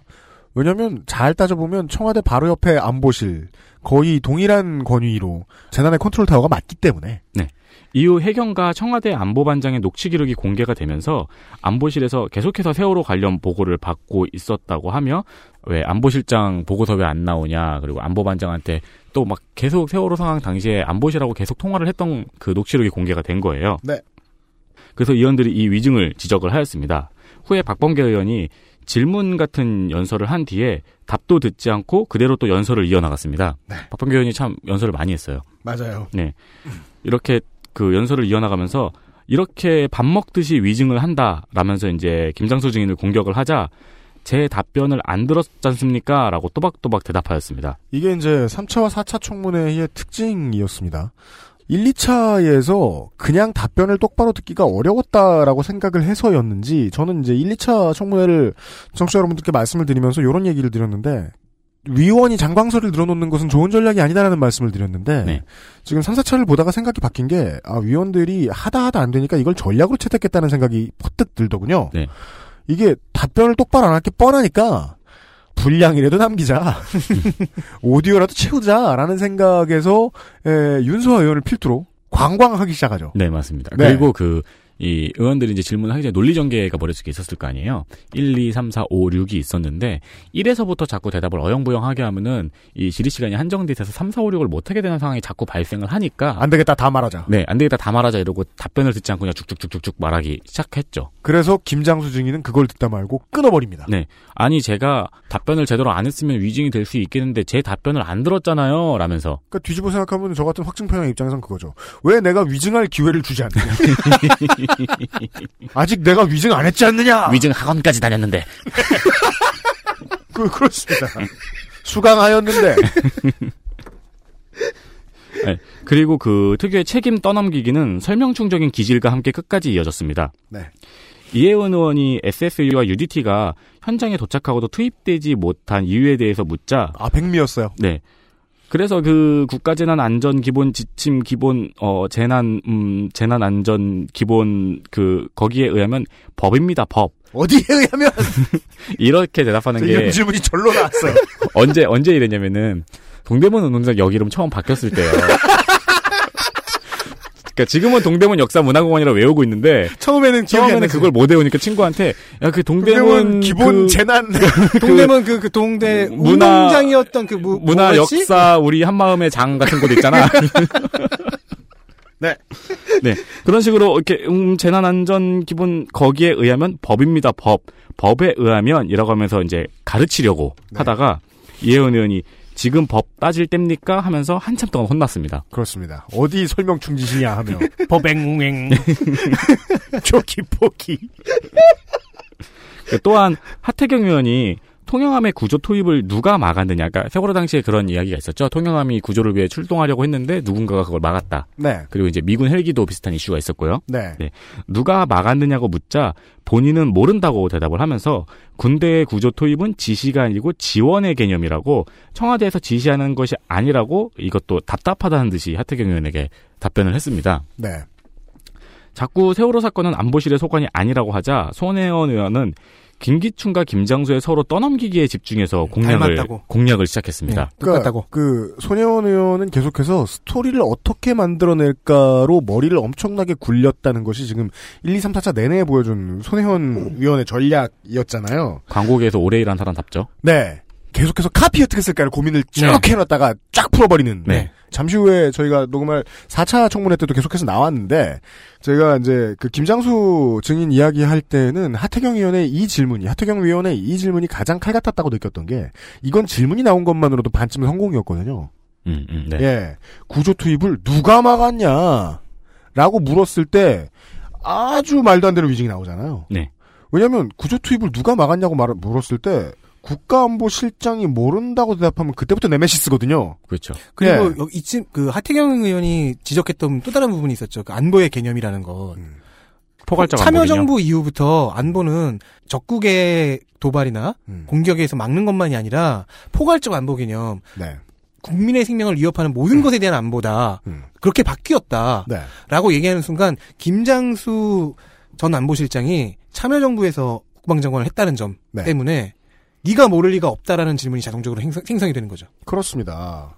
그러니까 그 군대의 구조 투입이 지시가 아니라 지원의 개념이라고 이야기한 것도 어 그러면 군대는 가고 싶을 때 가는 조직이다라고 표현한 거잖아요. 그렇죠. 심지어 예. 여긴 청와대잖아요. 이건 지금 하태경 의원의 질문 하나에 지금 이런 답변이 유도된 거예요. 네, 네. 네.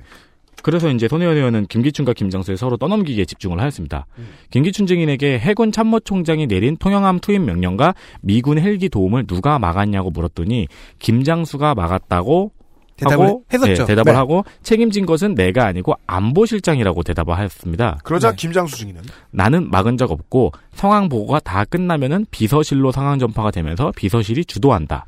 서로 떠넘기기. 네. 청와대 위기관리 매뉴얼에도 그렇게 되어 있다고 하면서 김기춘에게 다시 떠넘겼어요. 손혜원 의원이 이걸 예상 못한 게 아니죠. 그러니까 이건 손혜원 의원의 큰 그림이죠. 네. 지금 청와대 전체가 세월호 참사에 대해서 떠넘기기를 하게 만든 거죠. 그렇죠, 그렇죠. 네. 그리고 이제 분명히 다시 김기춘에게 떠넘기겠지라는 걸 선생님이 예상을 하고 질문을 던졌기 때문에 김기춘과 김장수가 서로 떠넘기는 그림이 아주 명확하게 드러났죠. 그렇습니다. 이용재 의원이 그 전원구조라는 오보가 있었죠. 오보의 원인에 대해서 묻자 상황의 복잡성과 불확실성의 중복, 위기와 희망이 뒤섞인 상황이었다고 대답하기도 했습니다. 이런 오묘한 카피를 써냅니다. 그래서 제가 이 카피가 너나 기억에 남아서 일부러 넣은 거예요. 그렇습니다. 학문적인 분석 같아요. 저는 학문적인 분석 같아요. 아 대변. 이게 가끔 화장실에서 생각하는 네. 거예요. 아, 위기와 희망이 뒤섞인다. 대변인. 이런 말 하면서 스스로 카타르시스를 느끼지 않았겠냐. 지금 이게 할 소리예요? 그러니까요. 이 타이밍에? 지금 저희가 말씀드린 거에 비하면 되게 난도질이 당한 것 같은데 실제로는 높은 방어력으로 끝까지 버텼습니다. 버텼어요? 네. 그 저번에 김기춘을 공격하다가 지친 윤서아 의원이 결국 고투헬이라는 항복 선언을 했잖아요. 그죠. 고투헬 나죠. 네. 고투헬이라고 항복 선언을 했잖아요. 청문회가 점점 후반으로 가자 의원들은 김장수 증인에게 신문을 하고 논리를 격파하기보다는 그냥 계속 혼내고 반성만 시켰습니다. 네. 그래서 그 제가 마지막으로 감탄했던 부분은 그래가지고 청문회 막바지로 갈수록 김 그 이 김장수 증인에 대한 의원들의 분노가 굉장히 높았거든요. 맞습니다. 그러면서 이제 그 데미지 딜러인 박영선 의원이 마지막에 맹공을 퍼부었습니다. 굉장히 맹공을 퍼붓고 마지막으로 세월호 유가족에 사과하라고 하자라고 하니까 어 조금의 고민도 없이 기회를 주신 박영선 의원에게 감사합니다 라고 말하고 침착하게 준비된 발언으로 사과를 하더라고요. 맞습니다. 기회를 주신 박영선 의원에게 감사합니다라고 말한 걸 보고 와 저 엄청난 적절함. 네. 이라고 생각을 했거든요. 음, 끝까지 여유를 잃지 않았구나. 네. 자기 전략이 확실했구나. 동일한 이유로 보기에 불쾌했던 거예요. 끝까지 여유를 잃지 않았다고 하고 싶구나. 음, 음. 라는 생각이 들었기 때문에 불쾌했던 거예요, 저는. 그러니까 자기 당- 여유를 보고 싶었. 그러니까 당신 한 사람 꿀리거나 쫄지 않는 게 예. 보고 있는 국민에게 뭐가 중요한데 그걸 그렇게 집착을 하냐는 생각이 들어서 너무 재수가 없었던 거예요. 자신의 무인 기질을 꼭 그렇- 여기서 드러내야 했느냐. 저 완전 팟캐스트네요, 오늘. 네. 그랬습니다. 그리고 뭐 이미 많은 기사의 헤드라인에도 올라오긴 했지만 어 대통령의 머리 손질 때문에 이제 중대본에 가는 게 늦어졌다는 이야기에 대해서 두 시간, 한 시간 넘게 걸린 것. 네. 그 머리 손질 때문에 17시 넘어서 중대본에 가셨다고 저는 생각하기가 싫습니다. 생각하지도 않고 있고요라고 하면서 군인다운 대답을 했죠. 군인을 매도하는 근데 발언이 아닐까. 이, 이 발언의 뒤에는 나는 모른다도 있고. 네. 그리고 나는 그렇게 생각하고 싶지 않다는 설마 그랬겠느냐. 내 머릿속에 대통령에 대한 의심이나 불충은 없다. 네. 그리고 또 근본적으로는 내 책임이 아니다가 있었던 그렇죠. 거예요. 음, 그게 깔려 맞습니다. 있. 그게 네. 제일 먼저 깔려 있죠. 네. 아, 예. 어, 마지막 주니까지 이야기를 들었습니다. 네. 어, 3차 청문회에 나왔던, 어, 증인들을 거의 다 만져보았습니다. XSFM입니다. 공신보감은 식약처로부터 기억력 개선 기능을 인정받은 건강기능 식품입니다. 기억력이 개선된다는 것을 어떻게 알 수 있었을까요? 인체 적용 시험을 통해 공신보감을 섭취한 사람들이 기억력 개선에 도움을 받았다는 사실을 증명하였습니다. 공신보감과 함께 소중한 기억을 오랫동안 간직하세요. 공신보감이 기억력 개선에 도움을 줄 수 있습니다.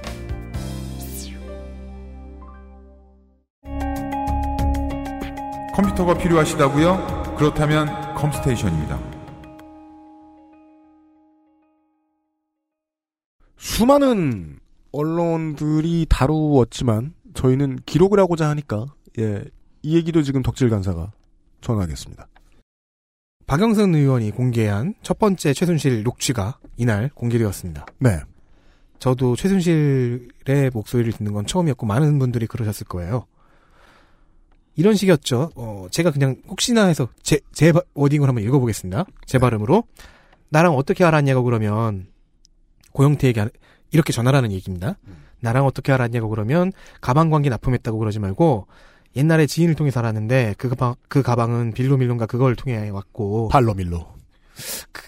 예 네. 이걸 발레밀로인지 빌로밀로인지 왔다 갔다 약간 발음이 좀 애매하긴 했어요. 네. 그냥 체육에 관심이 있어서 그 지인이 알아서 연결을 해줘서 내가 많은 도움을 응? 네. 사실 고원 기획이고 뭐고 이렇게 아 저기 고원 기획은 얘기하지 말고 다른 걸 좀 해가지고 하려다가 도움을 받으려고 했는데 도움을 못 받았다 이렇게 나가야 될 것 같아. 네. 자 이 파트는 이거죠. 고영태에게 이렇게 말하도록 지금 이 말을 듣고 있는 너 네가 전해라. 네. 여기서 알 수 있는 건 두 가지죠. 이 얘기는 지금 고영태한테 직접 하는 것이 아니고 네. 고영태 씨에게 네가 전화라고 하는 걸로 봐서는 음. 고영태와도 연락이 되지 않는다. 네. 그리고 또 다른 부분입니다. 음. 아마 이제 통화 다- 상대방 이걸 녹음하신 분이 너. 그렇죠. 예. 뭐라고 보고를 했나 봐요. 그러자 이렇게 말합니다. 큰일 났네. 그러니까 고한테 고영태 고한테 정신 바짝 차리고 걔네들이 이게 완전히 조작품이고 얘네들이 이거를 저기 훔쳐가지고 이렇게 했다는 걸로 몰아야 되고 이성환이도 두 번째 내부 고발자죠. 네. 이성환이도 아주 계획적으로 하고 돈도 요구하고 했다고 이렇게 했던 그 저걸로 해서 이걸 이제 하지 않으면 분리를 안 시키면 다 죽어. 물론 이걸 처음 들었을 때는요. 대명사가 너무 많기 때문에 두 가지 생각이 듭니다. 무슨 소린지 모르겠다. 네. 하고 이렇게 대명사를 많이 쓰던 사람 누구 있지? 음. 였어요. 음, 예, 누가 있을까요? 근데 이 후자 같은 경우에는 제가 이제 처음에 덕질인이 그 얘기부터 하길래 아 그 얘기는 하지 마라. 네. 확신을 가질 수 네, 없잖냐. 그래서 라고 말했는데 인상이 그렇고 확신할 수 없으면 누가 먼저 떠들죠? 야당 의원들이 떠들죠. 그래서 야당 의원이 다 떠들었기 때문에 아 이거 박근혜의 말투구나 음. 라고 생각하신 분들이 되게 많았고요. 음. 그리고 여기서 이제 또 고영태 말고도 또 다른 이성한의 폭로 때문에 이성한을 어떻게든 모함하라는 얘기가 들어가 있죠. 맞습니다. 즉 이 얘기는 뭐냐면 아직 고영태의 내부 고발은 전해지지 않았다는 얘기입니다. 아직 몰랐던 거죠. 네. 고영태의 내부 고발은 2014년도부터 있었으니까요. 네. 그리고 훨씬 더 은밀했으니까요. 네. 아, 그때부터 있었던 게 그때부터 준비를 하고 있었으니까요. 그렇죠. 즉 이때는 이성한의 내부 고발 배신이라고 표현할게요. 최순실의 입장에서는 그렇게 느껴질 테니까 고영태와 이성한이 둘 다 배신을 했는데 이성한의 배신만 알고 고영태의 배신은 아직 눈치도 채지 못했고 네. 자, 이 통화를 했던 시기는 아직 국내에 입국하기 전, 귀국하기 직전 독일에서 한 것입니다. 음. 세계일보에서 그 물타기용 인터뷰도 한 뒤였죠. 네. 따라서 어느 정도 이러 이렇게 하자라는 계획을 세웠는데 그게 전부 다 위증이다. 네. 조작이다. 음. 라는 거는 많은 언론들이 네. 얘기를 해주고 있습니다. 음. 이 녹음을 듣고 처음 들었던 생각은 녹음한 사람은 누구지? 네. 고영태도 이성원도 아니다. 음. 국내에 누군가인데 그 누군가는 대체 누구냐? 음. 와, 와 고영태는 이때도 아직 자신의 내부 고발 사실을 들키지 않았구나. 그렇습니다. 두 가지였습니다. 네. 그 여기서 이제 보면은 걔네들이 이게 완전히 조작품이고 얘네들이 이거를 저, 저기 훔쳐가지고 이렇게 했다는 걸로 몰아야 되고 보면은 이제 여기서 걔네들은 JTBC인 것 같아요. 제가 네. 보기에는 이게 완전히 조작품이고 지금 이 스캔들이 완전히 조작품이고 네. 얘네들이 이거를 저기 훔쳐가지고 태블릿을? 태블릿을 훔쳐가지고 이렇게 했다는 걸로 몰아야 되고 그런 식으로 조금 저는 해석이 되는데요.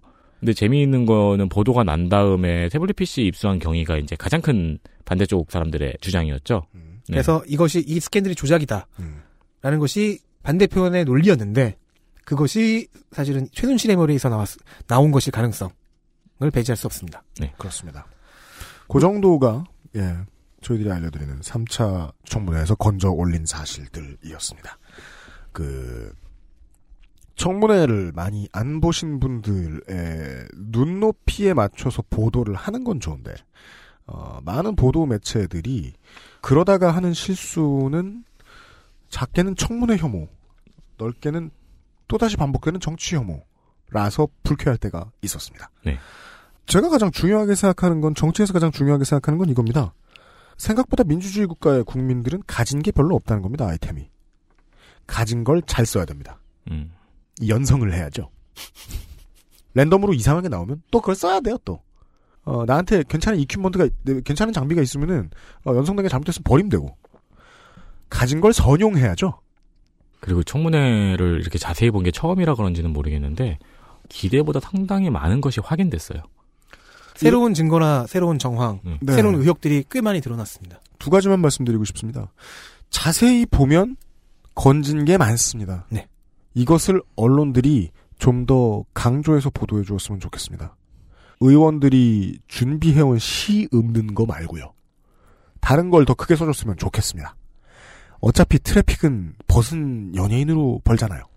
그러네요. 트래픽 딴 데서 벌고 조사위원들이 건져낸 긍정적인 것들을 좀 많이 보도해줬으면 좋겠어요. 네. 그리고 많이 못 건졌다고 생각하신다면 그것도 맞는 말이잖아요. 그렇죠. 그 순간에 제가 든 생각은 3, 4차 청문회 내내 동일했습니다. 사회는 되게 많은 양화를 구축하는 악화들로 이루어져 있습니다. 꽤나 많은 악화들이 양화를 구축하는데 쓰일 수 있는 가능성이 높습니다. 무슨 뜻일까요? 지금 공개적인 장소에서 행해지는 청문회를 보고 있는 많은 검사나 검찰 쪽의 인물들이 비슷한 생각을 하고 있을 거라고 생각합니다. 남들이 다 보니까 저렇게밖에 질문을 못하지. 좀 더 거칠었으면 좋겠어요. 검찰이 그지같이 수사하는 방법을 알고 있는 국회의원들이 얼마나 많은데요. 음, 음, 네. 집권당은 검사당, 제1야당은 변호사당이잖아요. 네. 다 알 거예요. 그렇죠. 네.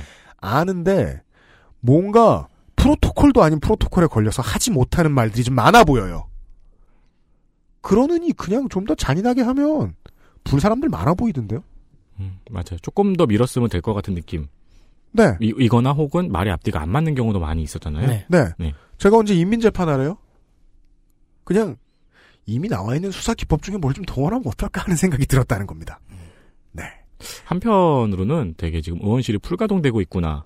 라는 생각도 많이 들기도 했어요. 네, 맞아요. 근데 그러면서도 시민들 제보의 의지가 의지를 하는 것을 보면서 네. 어, 의원실 풀가동에도 지금 모자란 부분이 많이 있구나라는 생각도 들더라고요. 네. 부서간 많이 모자라구나. 아카와 양아에 대해서 다시 한번 말씀드리면서 오늘 순서를 지금 순서를 마무리를 지을까 합니다.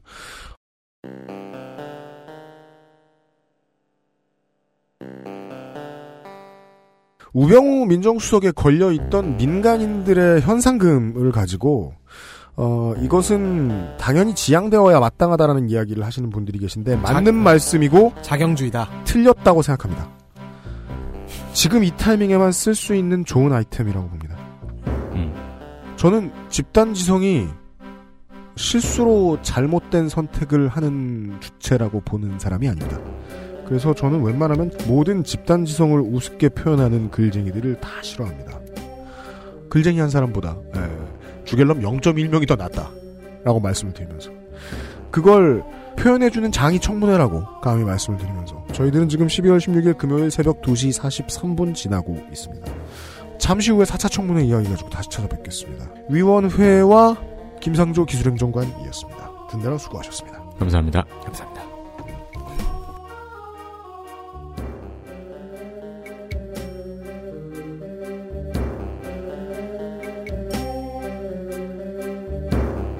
XSFM입니다. I D W K